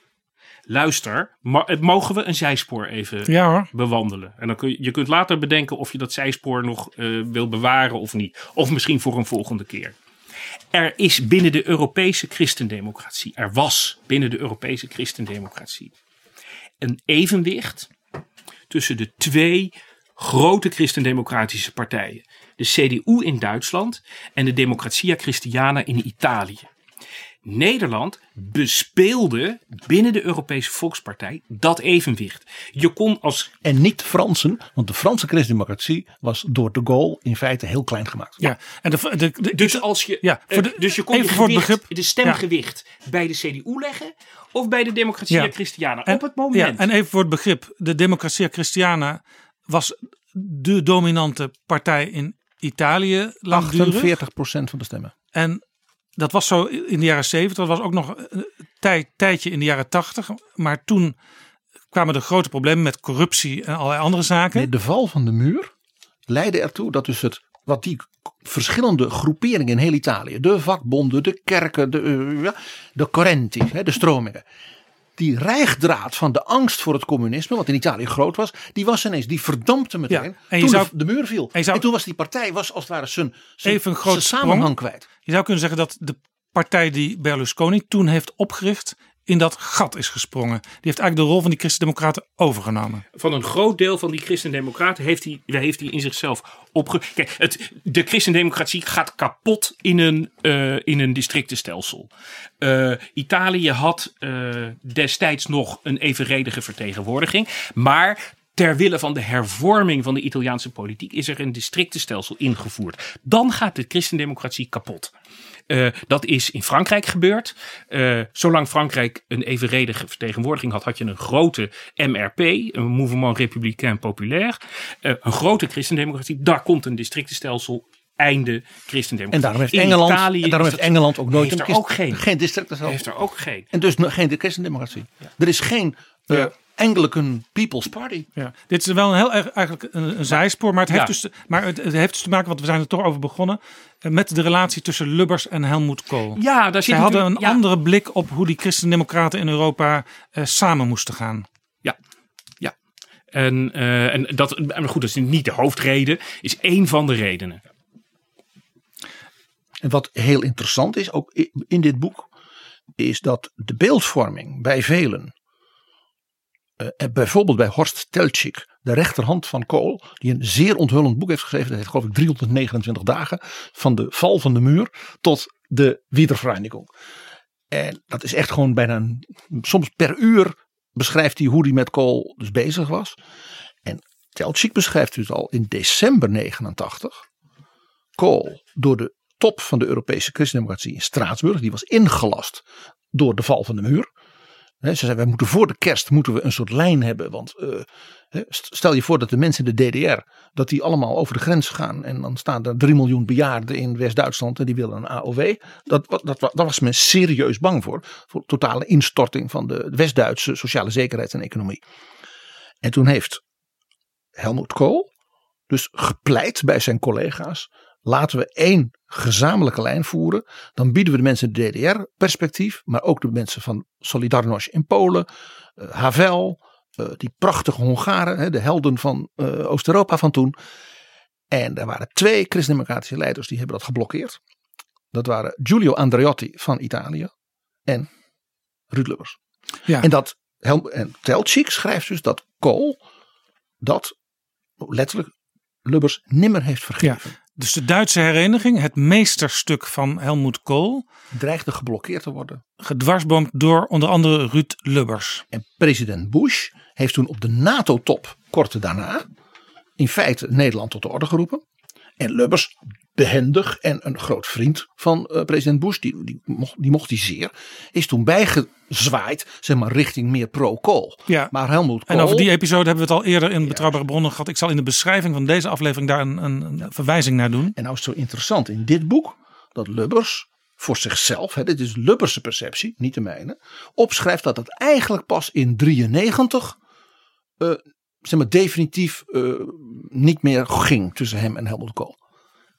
Lubbers eh, zegt dat hij zich niet verzette tegen de Duitse eenwording, maar tegen de handhaving van de Oder-Neisse grens. De oostgrens van de toenmalige Tegen de DDR. twijfel aan de Oder-Neisse grens. Die Kool zaaide, omdat Kool binnen de CDU te maken had met een paar miljoen Ostvertriebenen. Mensen uit de gebieden die van Duitsland zijn afgenomen na het einde van de Tweede Wereldoorlog. Ja. En die die gebieden weer terug wilden. Ja. En, En- Kool had ermee te maken en liet daarover onduidelijkheid bestaan. Eh, Politiek en- begrijpelijk. En Lubbers had dat als grote bezwaar. En iedereen, zoals hij en iedereen, vertelde in dit ja, boek. Ja, precies. En iedereen wist, die een beetje Duitsland snapte, dat dat onzin was. Want die Oder-Neisse grens was allang erkend door Willy Brandt. En was ook erkend in het verdrag van Helsinki over eh, samenwerking in Europa. Daarin had Duitsland erkend dat de grenzen in Europa nooit meer zouden worden gewijzigd. Ja. Daarom dat Joegoslavië dus ook zo'n drama was. Omdat daar dus voor het eerst grenzen gewijzigd werden. Ja, en Lubbers zegt in, in die memoires die u heeft opgetekend. Vanaf het moment van die hereniging was Helmut Kool voor mij niet meer de oude. Wij konden niet meer op gelijk niveau communiceren. Helmut Kool wilde eigenlijk bewierookt en besprenkeld worden door Europa en niet meer tegengesproken. Helmut Kool was natuurlijk de machtigste man van Europa en gedroeg zich ook zo.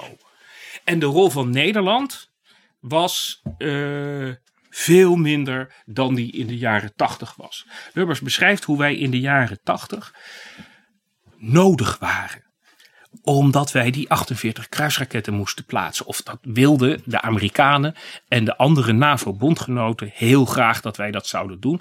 Dat gaf Nederland internationaal leverage. Uh, en daar maakte Lubbers gebruik van. Op het moment dat dat over is, dan krijg je daarna nog het verdrag van Maastricht. Daar was Nederland ook nodig. En tussendoor dus de val van de muur. Tussendoor de val van de muur. Maar op het moment dat dat gedaan is, opgelost is, is Nederland niet meer nodig. Erkent Lubbers in uw boek dat hij zelf eigenlijk zijn gang naar de Europese Commissie heeft geruineerd? Hij, nou ja, min of meer wel in die zin dat hij wel verklaart waarom het niet is gebeurd.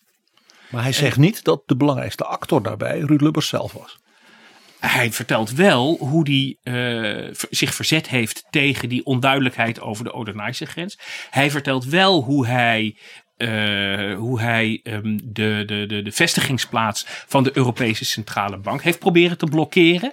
Uh, iets wat Kool ook heel graag wilde. Dus hij doet in dat, in dat voorlaatste hoofdstuk uh, de gang naar Corfu geeft hij wel degelijk aan hoe, hoe, in ieder geval hoe de verhoudingen tussen hem en Kool ja. zijn verslechterd. Ja, maar, maar, de Europese maar hij geeft, hij geeft ook allerlei andere Europese leiders op hun vet.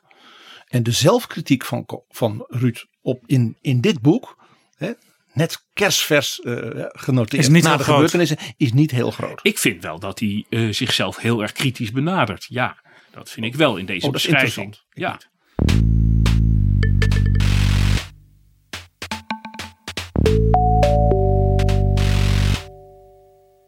Er was besloten dat Europa naar een eenheidsmunt zou gaan, wat de euro is geworden. Daar hoorde ook een Europese centrale bank bij. Toen was de vraag: waar gaan we die vestigen? En wie wordt de eerste president? Nou, Duitsland wilde heel graag Frankfurt, want ja, zij moesten hun eigen uh, soevereiniteit over de Deutschmark moesten ze inleveren. Uh, de Bundesbank was gevestigd in Frankfurt, dus wat was logischer dan die nieuwe Europese bank in Frankfurt vestigen. Lubbers die wilde heel graag de bank in Amsterdam. En Wim Duisenberg als president. Dus Ruud wou zeg maar Grand Slam. Ja. En als het nou niet zou lukken met Amsterdam, dan zou desnoods, zei Lubbers op een bepaald moment, die bank in Bonn gevestigd kunnen worden. En dat was een waterstofbom laten ontploffen in uh, de achtertuin van Helmut Kool. Want Frankfurt stond niet eens zozeer voor de Bundesbank. Frankfurt stond het voor het mooie, gezamenlijke, democratische, vooruitstrevende Duitsland van 1848. En dat was voor de, de historicus Kool als daar ook het zinnebeeld voor het Europa wat hij wilde. Dat, die, dat de mensen bij elkaar komen, gezamenlijkheid organiseren, positief, liberaal denkend, ruimdenkend, uh, elkaar ja, wat gunnen. Daar, dus Frankfurt stond voor de Duitse liberaliteit. En natuurlijk de stevige munt. Bonn was natuurlijk dat kleine stadje aan de Rijn. Wat dus niet de hoofdstad mocht zijn. En dat heette dus Das Provisorium. Dus Bonn stond voor, voor, de, voor de Duitser voor verdeeldheid. Voor de muur. Voor ja, dat er daar West-Duitsland nog, nou ja, dat mocht dan vrij zijn, maar Oost-Duitsland niet. En blijkbaar had Lubbers niet door, want ik lees het ook niet in het boek Haagse Jaren, dat hij hier uh, Kool heel erg mee beledigde met dat idee dat het in Bonn, dat de vestiging in Bonn zou moeten plaatsvinden. Er kwam nog iets bij. Kool had op dat moment een enorme strijd in Duitsland binnen de CDU en de andere partijen over dat Kool Berlijn hoofdstad wilde maken. Nou, grote delen van de CDU, een meerderheid van de CDU was het niet met Kool eens. Die van het zuiden, die van het westen, die van het Rijnland. Die zeiden allemaal Bonn staat voor Adenauer, voor democratie, voor vrijheid. En Berlijn, uh, rode stad. Ja. Dus de, de, de SPD wil dat natuurlijk. En Helmut Kool zei nee, Berlijn moet als nieuwe hoofdstad van het nieuwe Duitsland, als er een stad van democratie en vrijheid worden. En dat staat ook voor de revolte van die ongelooflijk dappere burgers in de DDR. En dat debat in de Bondsdag, dat is, nou de zeeën zijn heel hoog gegaan. Kool had dus niet een meerderheid van de Bondsdag en ook niet van de CDU achter zich.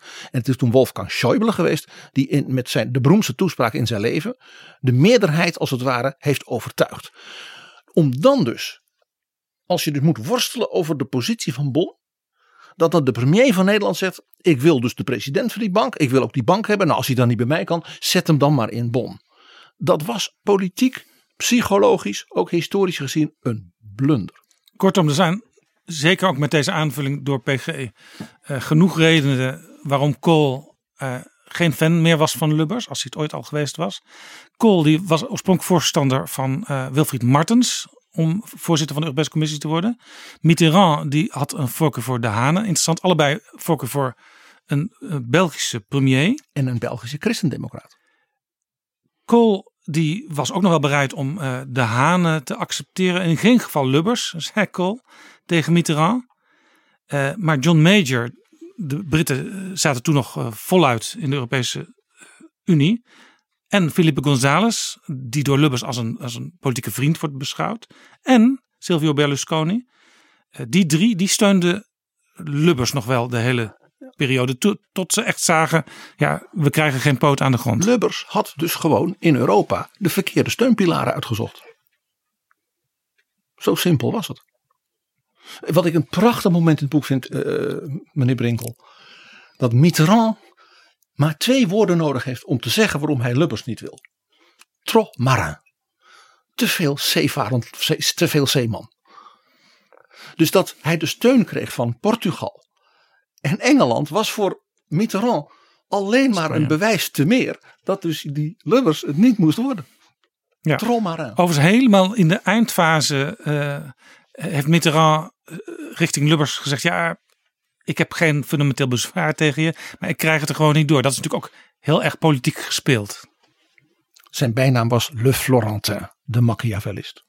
En op een bepaald moment werd er over Lubbers gezegd vanuit het Bundeskanzleramt: er is niet Deutsch freundlich. Dat heeft Lubbers enorm gestoken. Ja, daar, uh, daar raakte men Lubbers weer uh, in zijn hart. Ja, dat klopt. Ja. Er is alleen nergens een stuk of een bewijs dat dat, dat, dat, dat waar is.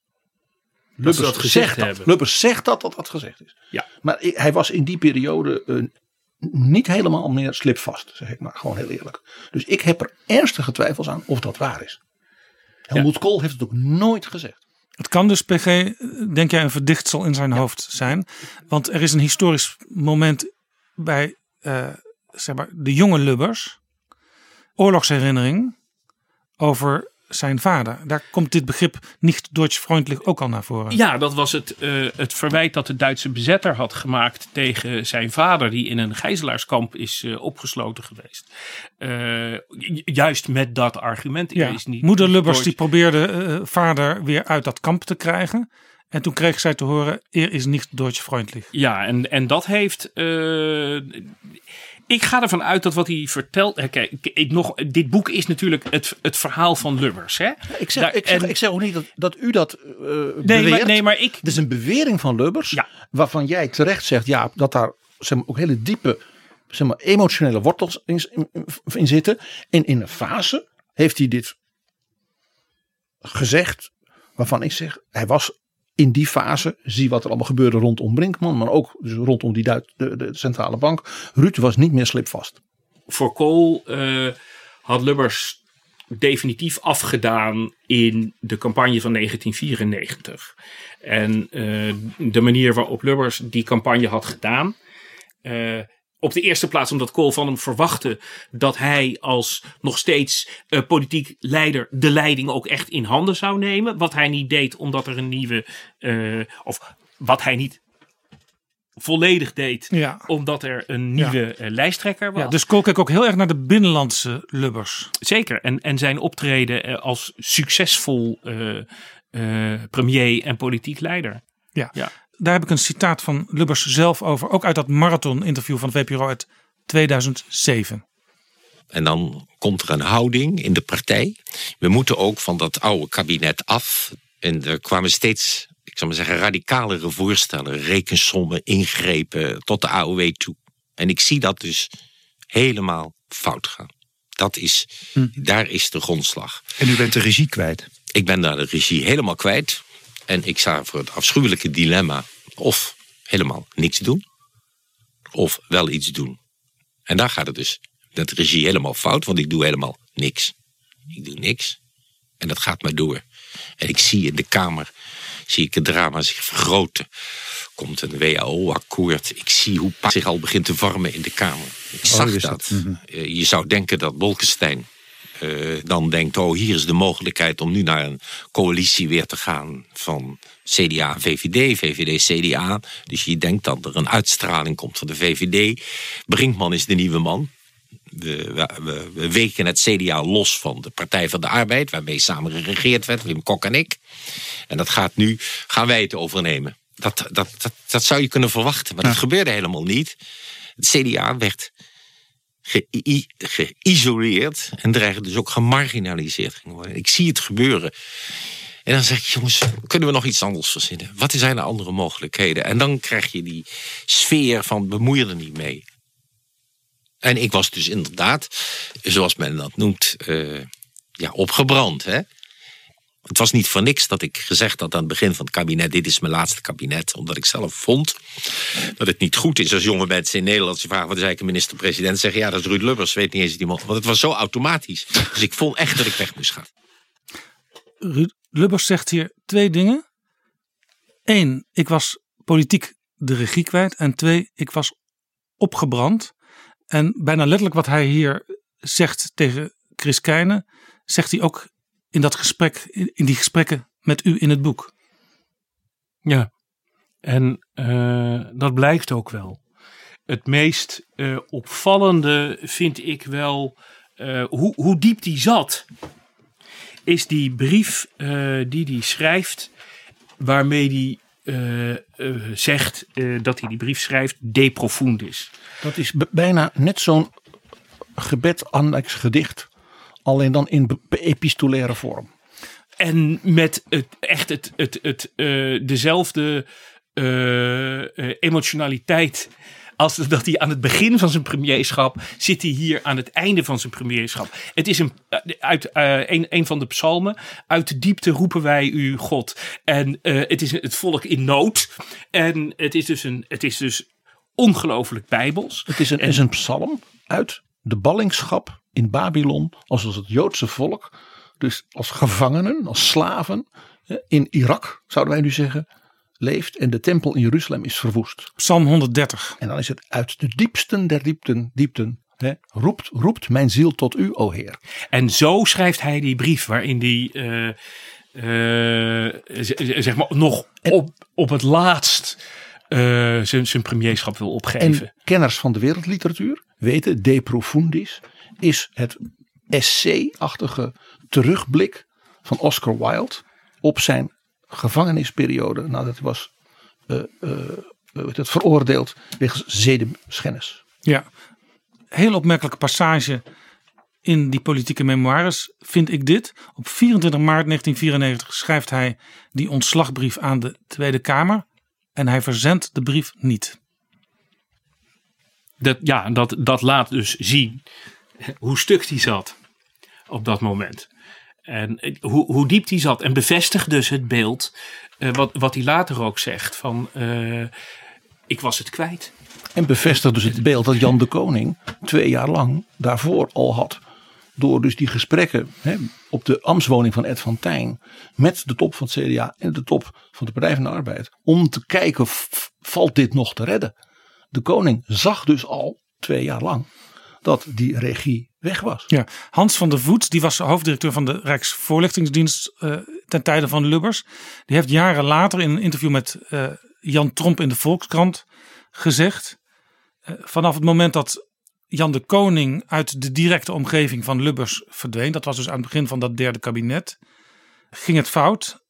Lubbers raakte de kluts kwijt. Eigenlijk zegt Lubbers dat zelf ook, hè? Nou, Lubbers legt, uh, die, die, die vertelt hoe, uh, hoe erg hij dat het vertrek van Jan de Koning heeft gevonden. Hij schrijft niet met zoveel woorden van ik ben daarna de kluts kwijt uh, geraakt. Nee, maar hij zegt dat wel, is, dat is naar mijn oordeel ja. ook helemaal niet zo. Nee, maar Alleen, Lubbers zegt wel een aantal keren dat hij er doorheen zat in die fase. Ja, dat klopt. Dat, ja, dat is juist. Ja. Lubbers heeft tegen Jaap Stam en mij in 95, toen was het boek net klaar uh, op een bepaald moment gezegd in het gesprek. Je zou kunnen zeggen dat het met mij misging toen Jan wegging. Dat was voor mij als auteur de sleutelzin in het hele boek. Omdat hij daarmee bevestigde, wat we in het boek natuurlijk al lieten zien, dat niet Ruud Lubbers of Dries van Acht, maar Jan de Koning, de echte baas, regisseur, uh, chef van het CDA. Ja, heel interessant op een heel ander moment in uh, Haagse jaren vertelt Lubbers hoe hij heel slim ervoor zorgde dat Jan de Koning in een eerdere periode behouden bleef. Want Jan de Koning die was door Lubbers eh, geprojecteerd op sociale zaken in de kabinetsformatie. Molly de Koning die wilde eigenlijk dat uh, Jan ja, het wat rustiger aan zou gaan doen. En zeker niet zo'n zwaar ministerie als Sociale Zaken uh, op zich zou gaan nemen. Hij zou dan dus enorm moeten bezuinigen op de uitkeringen. En daar kwam een enorme werkloosheid aan.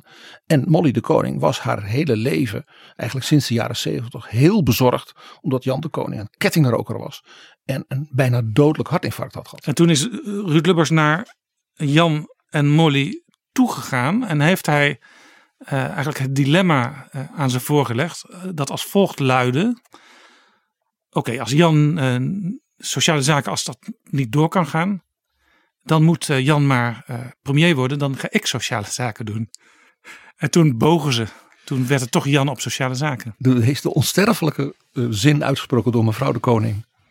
Gaat dat zo? Waarop Jan toen zei: Ja, mol, dat gaat zo. Dat is wel mooi. Dat Jan, echt, echt, dat echt, maar ja, dat ja. verdient natuurlijk ook een boek. Zij oh, is, zij is onlangs ja. overleden. Ik denk dat dat boek moet er nu komen. En het moet de biografie echt, van Jan de Koning. Nee, een dubbelbiografie. Een dubbelbiografie. Van uit... Jan en Molly de Koning. Ja. Wat een geweldige vrouw. Ja, kijk, Jan de Koning was natuurlijk door Van Acht in 82 ook aangewezen als zijn opvolger. Dus die bal lag ook bij, uh, bij Jan de Koning. Uh, en, uh, het, het, maar dat, toen kwam pas daarna de vraag van uh, wil, wil Ruud het niet worden? Maar dat was niet de keuze van Van, van Acht geweest. Nee, wat mij heel erg opvalt in het boek als Lubbers het over zijn relatie met Elko Brinkman heeft. Die hij notabene zelf zeg maar, heeft neergezet, heeft klaargezet als opvolger. dat die Brinkman heel erg verwijt dat ze te veel tegen dat kabinet in zaten te vechten vanuit de Tweede Kamer. En ook de hele tijd die oproepen van Brinkman om stevigere maatregelen te nemen. Dat neemt toen, in 94, 95, eh, Lubbers Brinkman heel erg kwalijk. Ja, maar nogmaals, dat is natuurlijk inherent aan het probleem dat de fractievoorzitter van de grootste regeringsfractie ook de beoogde opvolger is. En het is logisch dat je als CDA-fractie, tenminste ik heb dat altijd wel begrepen, dat je in een kabinet met de Partij van de Arbeid, uh, waarin je de Partij van de Arbeid ziet aarzelen om vergaande maatregelen te nemen die noodzakelijk worden geacht, dat je vanuit de fractie aandringt om uh, meer stevigheid, om... Uh, die fractie, om, die deed dat om die CDA-ministers extra peper in de reet te steken. Of tegenover de PvdA. Of te steunen, te steunen in de onderhandelingen met de, met de Partij van de en, Arbeid. En laten we één ding niet vergeten. Dat komt in dat boek. Dus ook vind ik. Ik verwijt Lubbers dat nee, niet hoor. Mm. Maar in dit boek wordt dus gedaan alsof dat kabinet, dat derde kabinet, een geweldig kabinet was. Dat door het CDA geen erkenning kreeg. Ja, ja we moeten het dus heel erg in de tijd zien. Hè? Dat kabinet was net uh, voorbij op het moment dat Lubbers dat allemaal zei. En laten we vaststellen, het was niet de CDA-fractie die het kabinet ongeveer opblies. Dat was de Partij van de Arbeid rond de WHO. Zeker, die, de WHO was, het probleem daarover lag voortdurend bij de Partij van de Arbeid, die niet durft door te pakken.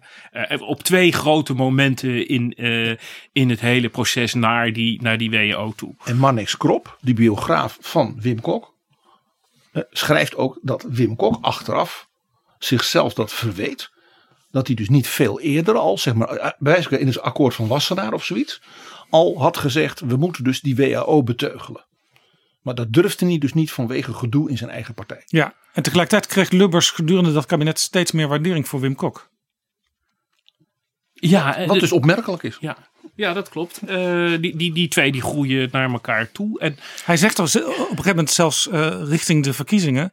Kok zou ook een goede premier kunnen zijn. Ja, dat was ook heel fijn voor Elko Brinkman. Ja, net zo goed als de opmerking dat hij natuurlijk dit keer maar eens op de nummer drie eh, van de lijst uh, zou gaan stellen. En Elko Brinkman zou dat begrijpen. Ook Ernst Heesbalin, nummer drie. Ja, Ernst Heesbalin ja, en, en in dit boek, ja, is een, wat is het, bladzijde 240, 241, ik weet het uit mijn hoofd zelfs. Daar zit dus een passage waarin hij bij het aantreden van dat derde kabinet met de Partij van de Arbeid zegt: wij verwachten ja, een verzameling kanjers in dat kabinet, zoals wij die ook neerzetten. En dan zit hij en Wim Kok, dat was een geweldige vent. En vervolgens krijgen al die PvdA-ministers één zinnetje die er dan komen. En er blijft van niemand meer over dan een hoopje as. Dus die, en die beeldvorming daar is natuurlijk vol in flagrante strijd met de beeldvorming. Dat dat kabinet zo geweldig was en dat het CDA het kabinet tegenhield. Dat ja, klopt het was niet. wel natuurlijk het kabinet wat zijn, toen zeker zijn voorkeur had. Heel sterk zijn voorkeur had. Ook gezien het feit dat hij uh, zag dat er weer mogelijkheden waren om nou eens een keertje niet alleen maar met sociaal-economische uh, vraagstukken bezig te zijn. Maar met wat toen heette bij het aantreden van het kabinet sociale vernieuwing. Wat helemaal niet uit de verf is gekomen, omdat het kabinet is overspoeld door andere dingen. En omdat het in de, in de handen van een superbureaucraat kwam, Indales. Het was een idee in de PvdA van Bram Peper. En dat was een typische bestuurlijke visionair. Ja, met wie Lubbers het ook goed kon, kon vinden. Ja, Rotterdamse vriendjes. Dus Lubbers dacht, dat idee van Peper kan ik christendemocratisch laden. De verantwoordelijke samenleving, het kind dat ons toekijkt en lacht. Uh, en uh, de PvdA gaat dat dan op Peperiaans invullen. Nou, dat gebeurde dus niet. Dus dat derde kabinet, dat was tragisch. en Lubbers een eigen blik op dat derde kabinet is dus in, vind ik, in zijn herinneringen, Haagse jaren, gewoon verwarrend. Ja, later zegt Lubbers ook in dat, in dat boek met herinneringen van een paar jaar geleden, over die hele episode, fout, fout, fout. Hij verontschuldigt zich bij Brinkman voor wat hij hem heeft aangedaan.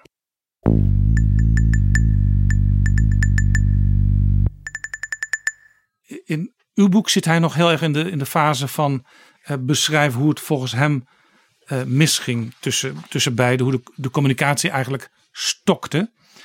Zou je ook kunnen zeggen als je nu de hele politieke episode van Lubbers terugleest. Dat hij misschien toch ook een gebrek aan zelfkennis heeft. Want zowel bij Kool als bij Brinkman ziet Lubbers pas laat dat het misgaat. En ook bij Hans van den Broek en ook bij Onno Ruding. Ja, um, hij zit er natuurlijk middenin hè, nog op het moment dat hij dit verhaal vertelt. En dit is een... Uh, uh, dit is wel een verhaal waarvan ik nog steeds vind het moet uh, verteld worden. Want dit was de Lubbers uit 1994. Zo goed als dat je eerder de Lubbers uit 1982 hebt. Of de Lubbers ja, uit... Ja, nee, dat, is, dat, dat, dat, is dus ontzettend ja, belangrijk. Nee, dat moet ik u zeker toegeven. Het boek bevat een aantal puzzelstukjes zonder welke je Lubbers niet kunt begrijpen. Ja, en dat geldt dus ook voor de, voor de, voor de opmerkingen die die. En, en zijn kijk op de campagne van 94 en zijn kijk op, uh, op Corfu.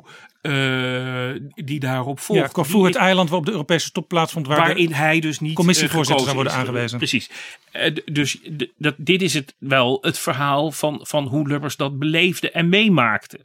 Hij is wel zelf kritisch, want hij geeft dan ook een aantal keren aan van misschien heb ik daar wel een bepaalde rol in gespeeld. En heb ik het wel. Uh, dus ook in die tijd heeft hij wel degelijk oog voor zijn, voor zijn eigen punten en zijn eigen fouten. Niet dat hij dat uh, zo hard toegeeft als dat hij dat later in zijn memoires heeft gedaan. Dat denk ik heel goed is geweest dat hij dat heeft gedaan. Uh, maar, um, maar ik vind hem wel degelijk. Ik vind hem openhartig.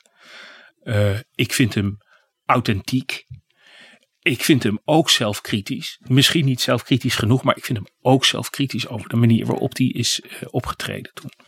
En, en er zitten vignetjes in het boek van Erich Honecker, van Ronald Reagan, uh, van Mitterrand, uh, van Delors, uh, van mevrouw Thatcher.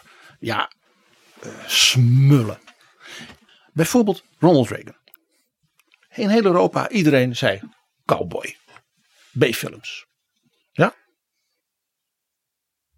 Ruud komt voor het eerst in, nou zeg maar begin 83, hij is net premier bij Reagan in Washington.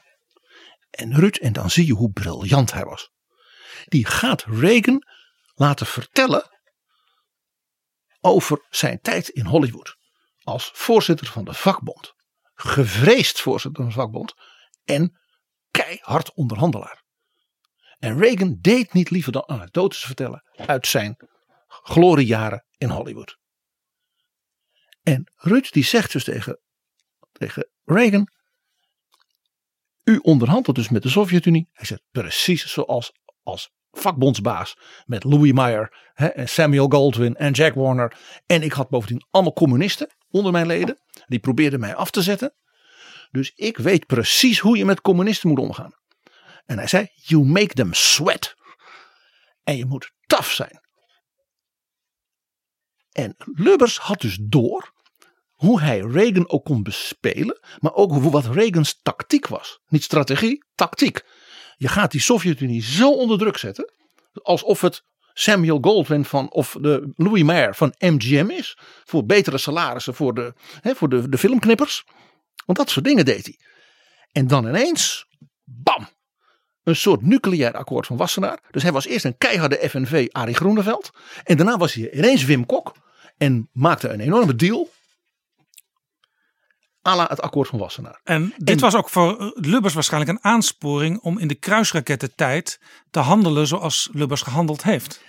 Hij steunde dus Reagan.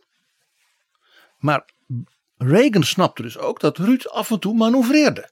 En dat deed hij door zijn goede band met de vicepresident George Bush. Die daarna president werd.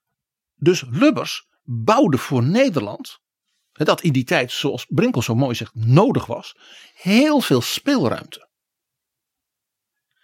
En dat is echt een huzarenstukje hoor, politiek. En wat ik dus zo knap vind hierin, is dat hij begreep, misschien als een van de zeer weinige Europeanen, dat Reagan serieus genomen moest worden als onderhandelaar, als politicus, als oud-gouverneur van Californië, een reusachtige staat, en als keiharde, zeg maar, FNV-film uh, afdelingsvoorzitter. Ja, en blijkbaar doordat ze dit soort gesprekken voerden, Reagan en Lubbers, konden de Amerikanen ook accepteren dat Nederland op een toch tamelijk merkwaardige manier met die kruisraketten bezig was. Hij heeft bijvoorbeeld bij een lunch, vertelt hij, uh, Lubbers, uh, dat hij aan Reagan, hè, nadat ze hadden gepraat over de handelspolitiek en de, nog een keer de krakke raketten en dit en dat. En een beetje bij het dessert vraagt hij dan, u heeft zo'n ervaring in Hollywood. Wat vindt u van de films van tegenwoordig? En die ministers en die diplomaten omheen, die, die kregen een hartstilstand.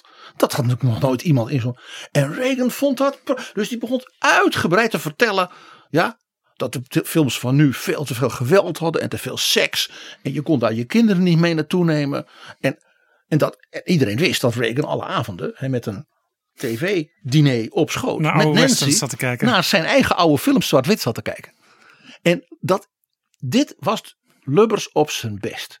Dus de, zeg maar, de sociale empathie naar zo'n bejaarde Hollywood-acteur. maar snappen dat zijn, waar hij het meest trots op is, is niet die films. Maar die rol als die tough FNV-filmvoorzitter, let hem sweat. Ja. En dan nog één ding wat ik, wel, wat ik interessant vond over de binnenlandse politiek. Toen Lubbers fractievoorzitter was, was zijn vice-fractievoorzitter Maarten Schakel. En daar zegt Lubbers over in het boek: Ik vertrouw hem. Wij voelen ook allebei goed aan dat je de fractie niet recht toe recht aan op één lijn kan krijgen, maar dat je moet laveren, net als bij een zeilboot. Eerst ga je een hele poos naar rechts. Als je dan in de buurt van de oever komt, moet je precies op het juiste moment overstag gaan en over links verder varen. En bij de volgende oever herhaalt het zich. En zo kom je vooruit. Nou, dat is dus toch een, een, een hele goede uitleg van de ingewikkelde manier waarop hij als fractievoorzitter uh, van het CDA in die tijd. Met, dat, met dat merkwaardige idioom. Uh, met dat merkwaardige idioom. Uh, moest manoeuvreren om één de boel bij elkaar te houden. En twee ook iets van de CDA-opvattingen in het kabinetsbeleid gerealiseerd te krijgen. En dat ging dus zo. En daar kwam dus bij. Dit is, dit is echt voor de fijnproevers onder onze luisteraars. Hij gebruikt hier dus collega Schakel, vicevoorzitter, als zijn bondgenoot. Dat deden we samen. Als er nou één ding helder was van Maarten Schakel, een ongelofelijke verzetsheld, was dat hij niet van het laveren was. Dat was zo'n gereformeerde bestuurder, ja, en die tegen die natie zei: we gaan je dus noods opblazen. Ja, maar wacht even, dat is wel iets heel anders dan, dan, dan het Europa van, van de jaren 70, 80. Of de Tweede Kamer van, van, van, van de jaren 70. Maar, waar hij, maar hij, Ruud wekt dus de indruk alsof Maarten Schagel net zo'n Roomse vloeper was als hij. He, kan een beetje die kant op, maar een beetje die kant op. Terwijl iedereen in, binnen het CDA, zeker van die tijd, wist dat Maarten Schakel natuurlijk fameus was om zijn rechtlijnigheid. Dus dat is, dit is dus zeer, dit is ook weer Lubbers op zijn best. Ja, ja, hij, nou, hij, zegt, hij noemt Maarten Schakel eh, in deze, dit verband meerdere keren in het boek. Ja, terecht. En, en hij zegt ook wel eens, Lubbers, het is schipperen. Dat heeft ook met zijn familiegeschiedenis te maken. Hè? Zijn, zijn moeder kwam uit een schippersfamilie. En hij zegt ook nog een keer, als je schaatst moet je twee bewegingen maken. Naar links en naar rechts. Dat lijkt schizofreen, maar het is mijn werk als fractievoorzitter. Hij vertelt daar dus inderdaad aan het eind van, van die periode uh, heel mooi hoe hij als fractievoorzitter in die situatie geopereerd heeft. En hoe, wat dat te maken heeft met de groei naar het CDA van, van die tijd. Ja, en hier zou je kunnen zeggen ontwikkelt hij ook zijn, zijn zeg maar, sociaal-politieke antenne verder. Die hem in zijn latere jaren wel eens in de steek laat. Ja, sociaal-politiek in de zin van het omgaan met, uh, met mensen, empathie. En niet sociaal in de zin van uh, het omgaan met sociale zekerheid. Want nee, nee maar met hele, uh, hele verschillende type mensen en ook in hele verschillende omstandigheden. Ja, maar dat is natuurlijk uiteindelijk heeft het heel veel te maken met uh, dat gevoel van alleen zijn, van eenzaamheid. Wat we aan het begin hebben geconstateerd van dat, uh, dat jongetje dat in zijn eentje stilletjes een boek zit te lezen. Uh, tot uh, nou ja, die, die te jong op, de, op, op, een, op een middelbare school wordt geplaatst. Die als student kei en keihard zit te studeren en te werken en bestuurlijk werk verricht. Ja, een ongezellige en, vent noemen een ze Een ongezellige vent. En, zo, en dat gaat zomaar door. En dus op het laatst opnieuw eindigt in een Lubbers die weer eenzaam is. Uh, en, en, en dan uit de diepte een noodkreet uh, laat horen. Dries van Acht heeft verteld dat toen Ruud Lubbers premier werd en het dus overnam van Van Acht, dat hij toen werd gebeld in Nijmegen uh, door het secretariaat van het torentje, dat de minister-president zeer hechtte aan een gesprek met Van Acht over zeg maar, een aantal essentialia van het premierschap. Dus Dries zei, dat vond ik buitengewoon chic. Dus ik zei, nou dat doe ik graag. Uh, en dan zie ik nog even het personeel daar, dan kan ik een handje geven. Hij, hij zei, ik vond dat echt heel leuk ook. Nou zegt ze, kunt u morgen om half negen in de ochtend? Vanuit Nijmegen naar Den Haag. Dus van acht heeft, heeft een kamer in een hotel de Zende genomen. En was dus om half negen op het torentje. En Ruud zegt, ah, fijn Dries. Ja, ik kan, kan Ruud altijd een beetje nadoen. Dat is heel slecht van me. En die zet even nog wat puntjes, koningin en zo. En om vijf voor negen stond Van Acht weer buiten. En Van Acht, dan, ja, je moet daar het gezicht van Van Acht bij zien. Die mengeling van humor en irritatie. Ruud wint de verkiezingen van 1986. Oh, dat briefje. En, dat die uh, voetnoot. ja, die is geweldig. Ik mag, Sorry, dat van de, uit, ik mag van de uitgever mag je geen voetnoten hebben, maar moeten het eindnoten zijn. Okay. Dus het dreigt uh, in de steek, uh, hoe heet het, uh, in de vergetelheid te raken. Maar, nee, maar ik krijg via betrouwbare bronnen. Ik, dankjewel. Ik krijg, ik vind in de stukken die ik van Lubbers heb gehad, vind ik een felicitatiebriefje van Van Acht aan Lubbers na de uitslag van de verkiezingen van 1986. De 54 zetels, nimmer geëvenaard. Van Acht is commissaris van de Koningin in Brabant. En de brief eindigt als volgt. Hulde, beste Ruud, onversneden hulde, die komt je toe. Wat is er in politiek Nederland veel gebeurd sinds die jaren van moeizaamheid rond de wetsontwerpen op de vermogensaanwasdeling en op de ondernemingsraden? Ik wens je van harte toe, in het belang der natie en omwille van jezelf, dat de oeverloze vitaliteit, uit kracht waarvan je als premier hebt gepresteerd en die je inspirerende waarmerk is geworden, in de komende jaren beschikbaar zal blijven. Het zal, jij bent de laatste aan wie dit gezegd behoeft te worden, in de komende termijn aanzienlijk moeilijker worden dan de meeste omstanders denken. Vale, gubernator Fortis, iterumque vale. Eh, Dit is zo mooi. De Eh, valen, dat, wat hij dus zegt in het Latijn is. Het is zowel. Het ga je goed. Het ga je goed, maar ook bravo. Dat zit er ook in. Gubernator Forts, sterke bestuurder. Iterumque en nog een keer. En nog een keer. En nog een keer. Bravo. Alleen Van Acht kan natuurlijk zo'n brief schrijven. En Ruud heeft hem natuurlijk ook bewaard. Omdat hij er diep van overtuigd was dat Dries er geen woord van meende. Dat weet ik niet. Ik denk het gewoon wel. Ik Ja, denk dat Ruud tuurlijk. het heel erg meende. natuurlijk. En ik denk dat Ruud het bewaard heeft omdat het belangrijk voor hem was. Want het is ook wel eens stroef gegaan in de relatie tussen En Lubbers en Van zeker stroef gegaan in de geluid. Dat komt ook in het boek eh, aan de orde. Koene Kieper en onze, Onze Mieterse Koene- mit voor. Koene keeper. Mooier kunnen we dit gesprek niet eindigen. Ik denk dat we nog niet alles van Lubbers weten. En dat er in die biografie die uiteindelijk nog over hem gaat verschijnen, dat er toch nog wel wat nieuwe dingen in zullen staan. Oh, zeker. Maar daarom, eh, kijk, dat hoop ik ook van harte.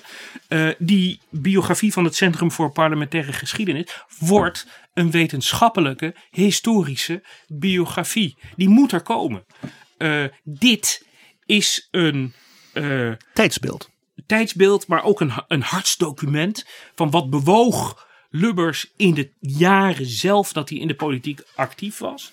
En dit is ook geen objectieve geschiedschrijving. Dit is hoe Lubbers er toen over dacht. En dat was ook precies de vraag waarmee ik naar hem toe was gegaan. Ja, ja. Kijk, ja. onthoud één ding. Als je een biografie schrijft van Abraham Kuyper of van Herman Schaapman, dan beschik je als historicus over correspondentie. Zowel van de persoon zelf die je wil gaan Ja, bestuderen. er werden vroeger, als van 100 anderen. jaar geleden, 200 jaar geleden, enorm veel brieven geschreven. Mensen schreven hele brieven dag. aan elkaar. De, Als brieven van Kuiper en Idenburg. Zeker. Vijf delen. Als je een biografie schrijft van een eh, politicus aan het eind van de 20e eeuw, dan eh, heb je dat niet. Die had namelijk als instrument eh, de telefoon. Lubbers deed alles via de telefoon. Nou is het vervelende van telefoongesprekken dat die niet worden In opgeslagen. Amerika wel. Er zijn hele boeken van Richard Nixon en zijn telefoongesprekken. En van Johnson. Nou, dat, eh, daar beschikken wij dan weer niet over als historici. Misschien is het ook maar goed. Eh, maar dus telefoongesprekken die zijn er niet meer. D- Dat was voor mij de reden om Lubbers te benaderen. Eh, kijk, nu heb je weer e-mails die eh, tot vervelens toe bewaard blijven. Die zijn apps. wobbabel. Apps. Eh, en apps. Zelfs die eh, blijven bewaard, hebben we gemerkt. Eh, maar, maar telefoongesprekken niet. Dus wil je iets onthouden van. dan kun je natuurlijk naar de officiële stukken gaan kijken. Je kunt naar ministerraadsverslagen kijken. Dat gaat het Centrum voor Parlementaire Geschiedenis allemaal doen. Naar de, de, de spaarzame correspondentie die er misschien wel is. Ja. Maar hier Ja. is Lubbers aan het woord. Eh, op, op een manier, zeg maar, om, om het gewoon om het te bewaren, te behouden. En, Eh, en u was er nog op tijd bij in, in 1994, 1995. Want eh, Johan van Merrienboer, die nu met Lennart Steenbergen de biografie gaat schrijven. Die vertelde een tijdje geleden dat hij ook gesprekken voerde met Lubbers in 2008. Maar dat die gesprekken al snel ja, verzanden. Lubbers kwam ondoorgrondelijk over. Hij was een wat afstandelijke en in zichzelf gekeerde man. Dus eigenlijk was het in de tijd toen al een beetje te laat om nog echt hele goede gesprekken te voeren, zegt Johan van Merrienboer. Dat kan. Dat kan ik niet beoordelen natuurlijk. Tot slot, het CDA is nu bezig eh, op weg te gaan, samen op weg naar weer een nieuwe fase in het bestaan van die partij. Ja. Ze hebben een nieuwe lijsttrekker aangewezen, Een Rotterdammer. Hugo de Jonge. Is er uit alles wat Lubbers in dit boek Haagse Jaren vertelt, een les te trekken voor het CDA van nu? Nou, ehm, ik, ik, ik neem er maar één. Uh, eentje die mij ook uh, nogal te harte gaat. Die, die, die, die, die katholieke visie die Lubbers geeft. Die die dan een eschatologisch perspectief noemt. Uh, die houdt in eigenlijk dat een christendemocratische partij nooit conservatief kan zijn. Maar altijd maatschappijkritisch is. Uit is op hervormingen. Uh, uit is op kritiek op de huidige situatie. En daar verandering in probeert te brengen. Ik denk dat dat de, de, de meest dierbare uh, les is. Die Lubbers in dit boek meegeeft aan de christendemocratie van vandaag. En daarmee is hij dus een leerling van Abraham Kuyper de beroemde reden van Abraham Kuyper op het Christelijk Sociaal Congres. Dat hij zegt: Wij hebben als christenen architectonische kritiek op de samenleving. Dat zou je kunnen vergelijken met wat, wat Lubbers uh, hier zei. Of, of hij zich nou per se een leerling van Abraham Kuyper noemt. Dit vind ik weer een... Uh, ondeugend is dat. Nou ja, dit is wat ze, wat ze ook wel appropriation uh, noemen. Cultural appropriation. Ja, en daar mogen we ons tegen verzetten. Ja, dus blijven vernieuwen, CDA blijven hervormen. En kritisch blijven kijken, ook al zit je zelf bijvoorbeeld langere tijd in de regering. Ja, logisch. Maar je hebt ook uh, gezien wat er gebeurt als je niet kritisch op jezelf bent. Want dan krijg je. Dat moest natuurlijk, even afgezien van de rol van Lubbers, afgezien van de rol van Brinkman. Maar wat er in 1994 gebeurde, moest een keer gebeuren. Want je kunt niet onafgebroken aan de regering zijn. Lubbers zou dus een man als Pieter Omtzigt in dat opzicht kunnen waarderen. Permanent de samenleving, de overheid als dienaar ja, kritisch volgen. Oh, uh, zeker. Dat is, een, dat is een uitstekende rol van Pieter Omtzigt uh, als parlementariër. Dat is nog iets anders dan een bestuurder. Nee, maar, ik heb, ik heb het, ik heb het, ook, ik heb het over de parlementariër Omtzigt uiteraard. Ja. Hij is niks anders. Ja. Helemaal tot slot. Mark Rutte is nu tien jaar premier. Hij kan Lubbers overvleugelen als hij nog een periode premier wordt. En hem de tijd gegund wordt door zijn eigen partij en door andere partijen. Heeft u ook gezien de ervaringen die Lubbers neerslaat in uw boek, een les die voor hem bruikbaar kan zijn? Nou, ik kan mij bijna geen opvolgingen voorstellen die zonder problemen gaan. Uh, want ook de opvolging van Helmoet Kool is bepaald niet smooth uh, gegaan, om maar eens iets te noemen. Mitterrand. Uh, of de opvolging van Mitterrand. In de VVD dus, zijn ze nog, lijken ze nog helemaal niet met de opvolging bezig te zijn. Het gaat hartstikke goed nou ja, met Mark. Eh, in de peilingen staat hij nog steeds bovenaan. Dat is dus de, de grote uh, onvoorspelbare factor geweest in de Nederlandse. Ik heb, je zou kunnen zeggen, schertsend. Lubbers was zo verstandig om zijn grote crisis aan het begin van zijn ministerpresidentschap te hebben. In plaats van Mark Rutte halverwege of aan het einde. Het is een grote onbekende factor en dat maakt alles totaal onvoorspelbaar. Je zou zeggen dat, de, en dat is ook gebeurd, de betrouwbaarheid van, uh, van Mark Rutte, maar ook de betrouwbaarheid van, van Hugo de Jonge is gestegen door de manier waarop zij de coronacrisis hebben aangepakt. En dan gaat het er niet om hoe je het doet, maar dat je het doet. En dat is bij Lubbers ook zo geweest. Het gaat er niet zo echt om exact zoveel procentpunt of zoveel procentpunt, maar dat je het doet, dat je er bent en dat je leiding neemt. En dat, en dat heeft, uh, zeg ik met alle respect, uh, Mark Rutte ook gedaan. Hoe dat electoraal uitwerkt, dat weet je niet, want je kunt zien dat er hoeft maar dit te gebeuren. Kijk naar Portland in de Verenigde Staten en daar is totaal iets anders aan de hand zou een les voor Mark oh. Rutte kunnen zijn. Voorkom die eenzaamheid. Ja, maar dat, dat is natuurlijk waar. Maar dat is een, iets heel erg persoonlijks. Hè? Dat is iets, een karaktertrek. En je kunt een karaktertrek niet voorkomen. Je kunt er wel proberen mee om te gaan. Maar, dus ik, en daarvoor ken ik de huidige premier niet goed genoeg. Theo Brinkel, mogen wij u hartelijk danken voor dit gesprek. Ruud Lubbers zou zeggen, dit was een de moeite waard gesprek. Bedankt. Dank u wel.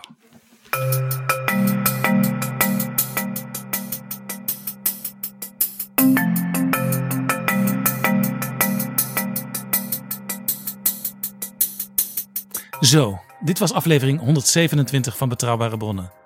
Deze aflevering is mede mogelijk gemaakt door We Nederland. Er zijn luisteraars die zeggen: Ik zou best graag een donatie willen doen om betrouwbare bronnen te ondersteunen. Dat kan sinds kort. Ga daarvoor naar de website vriendvandeshow.nl/slash bb. Ik herhaal vriendvandeshow.nl/slash bb. Van elke donatie, klein of groot, worden we heel blij. Adverteren of sponsoren kan natuurlijk ook. Stuur daarvoor een mailtje aan Flip Kilian Adams. Dat is flip apenstaartdagennacht.nl.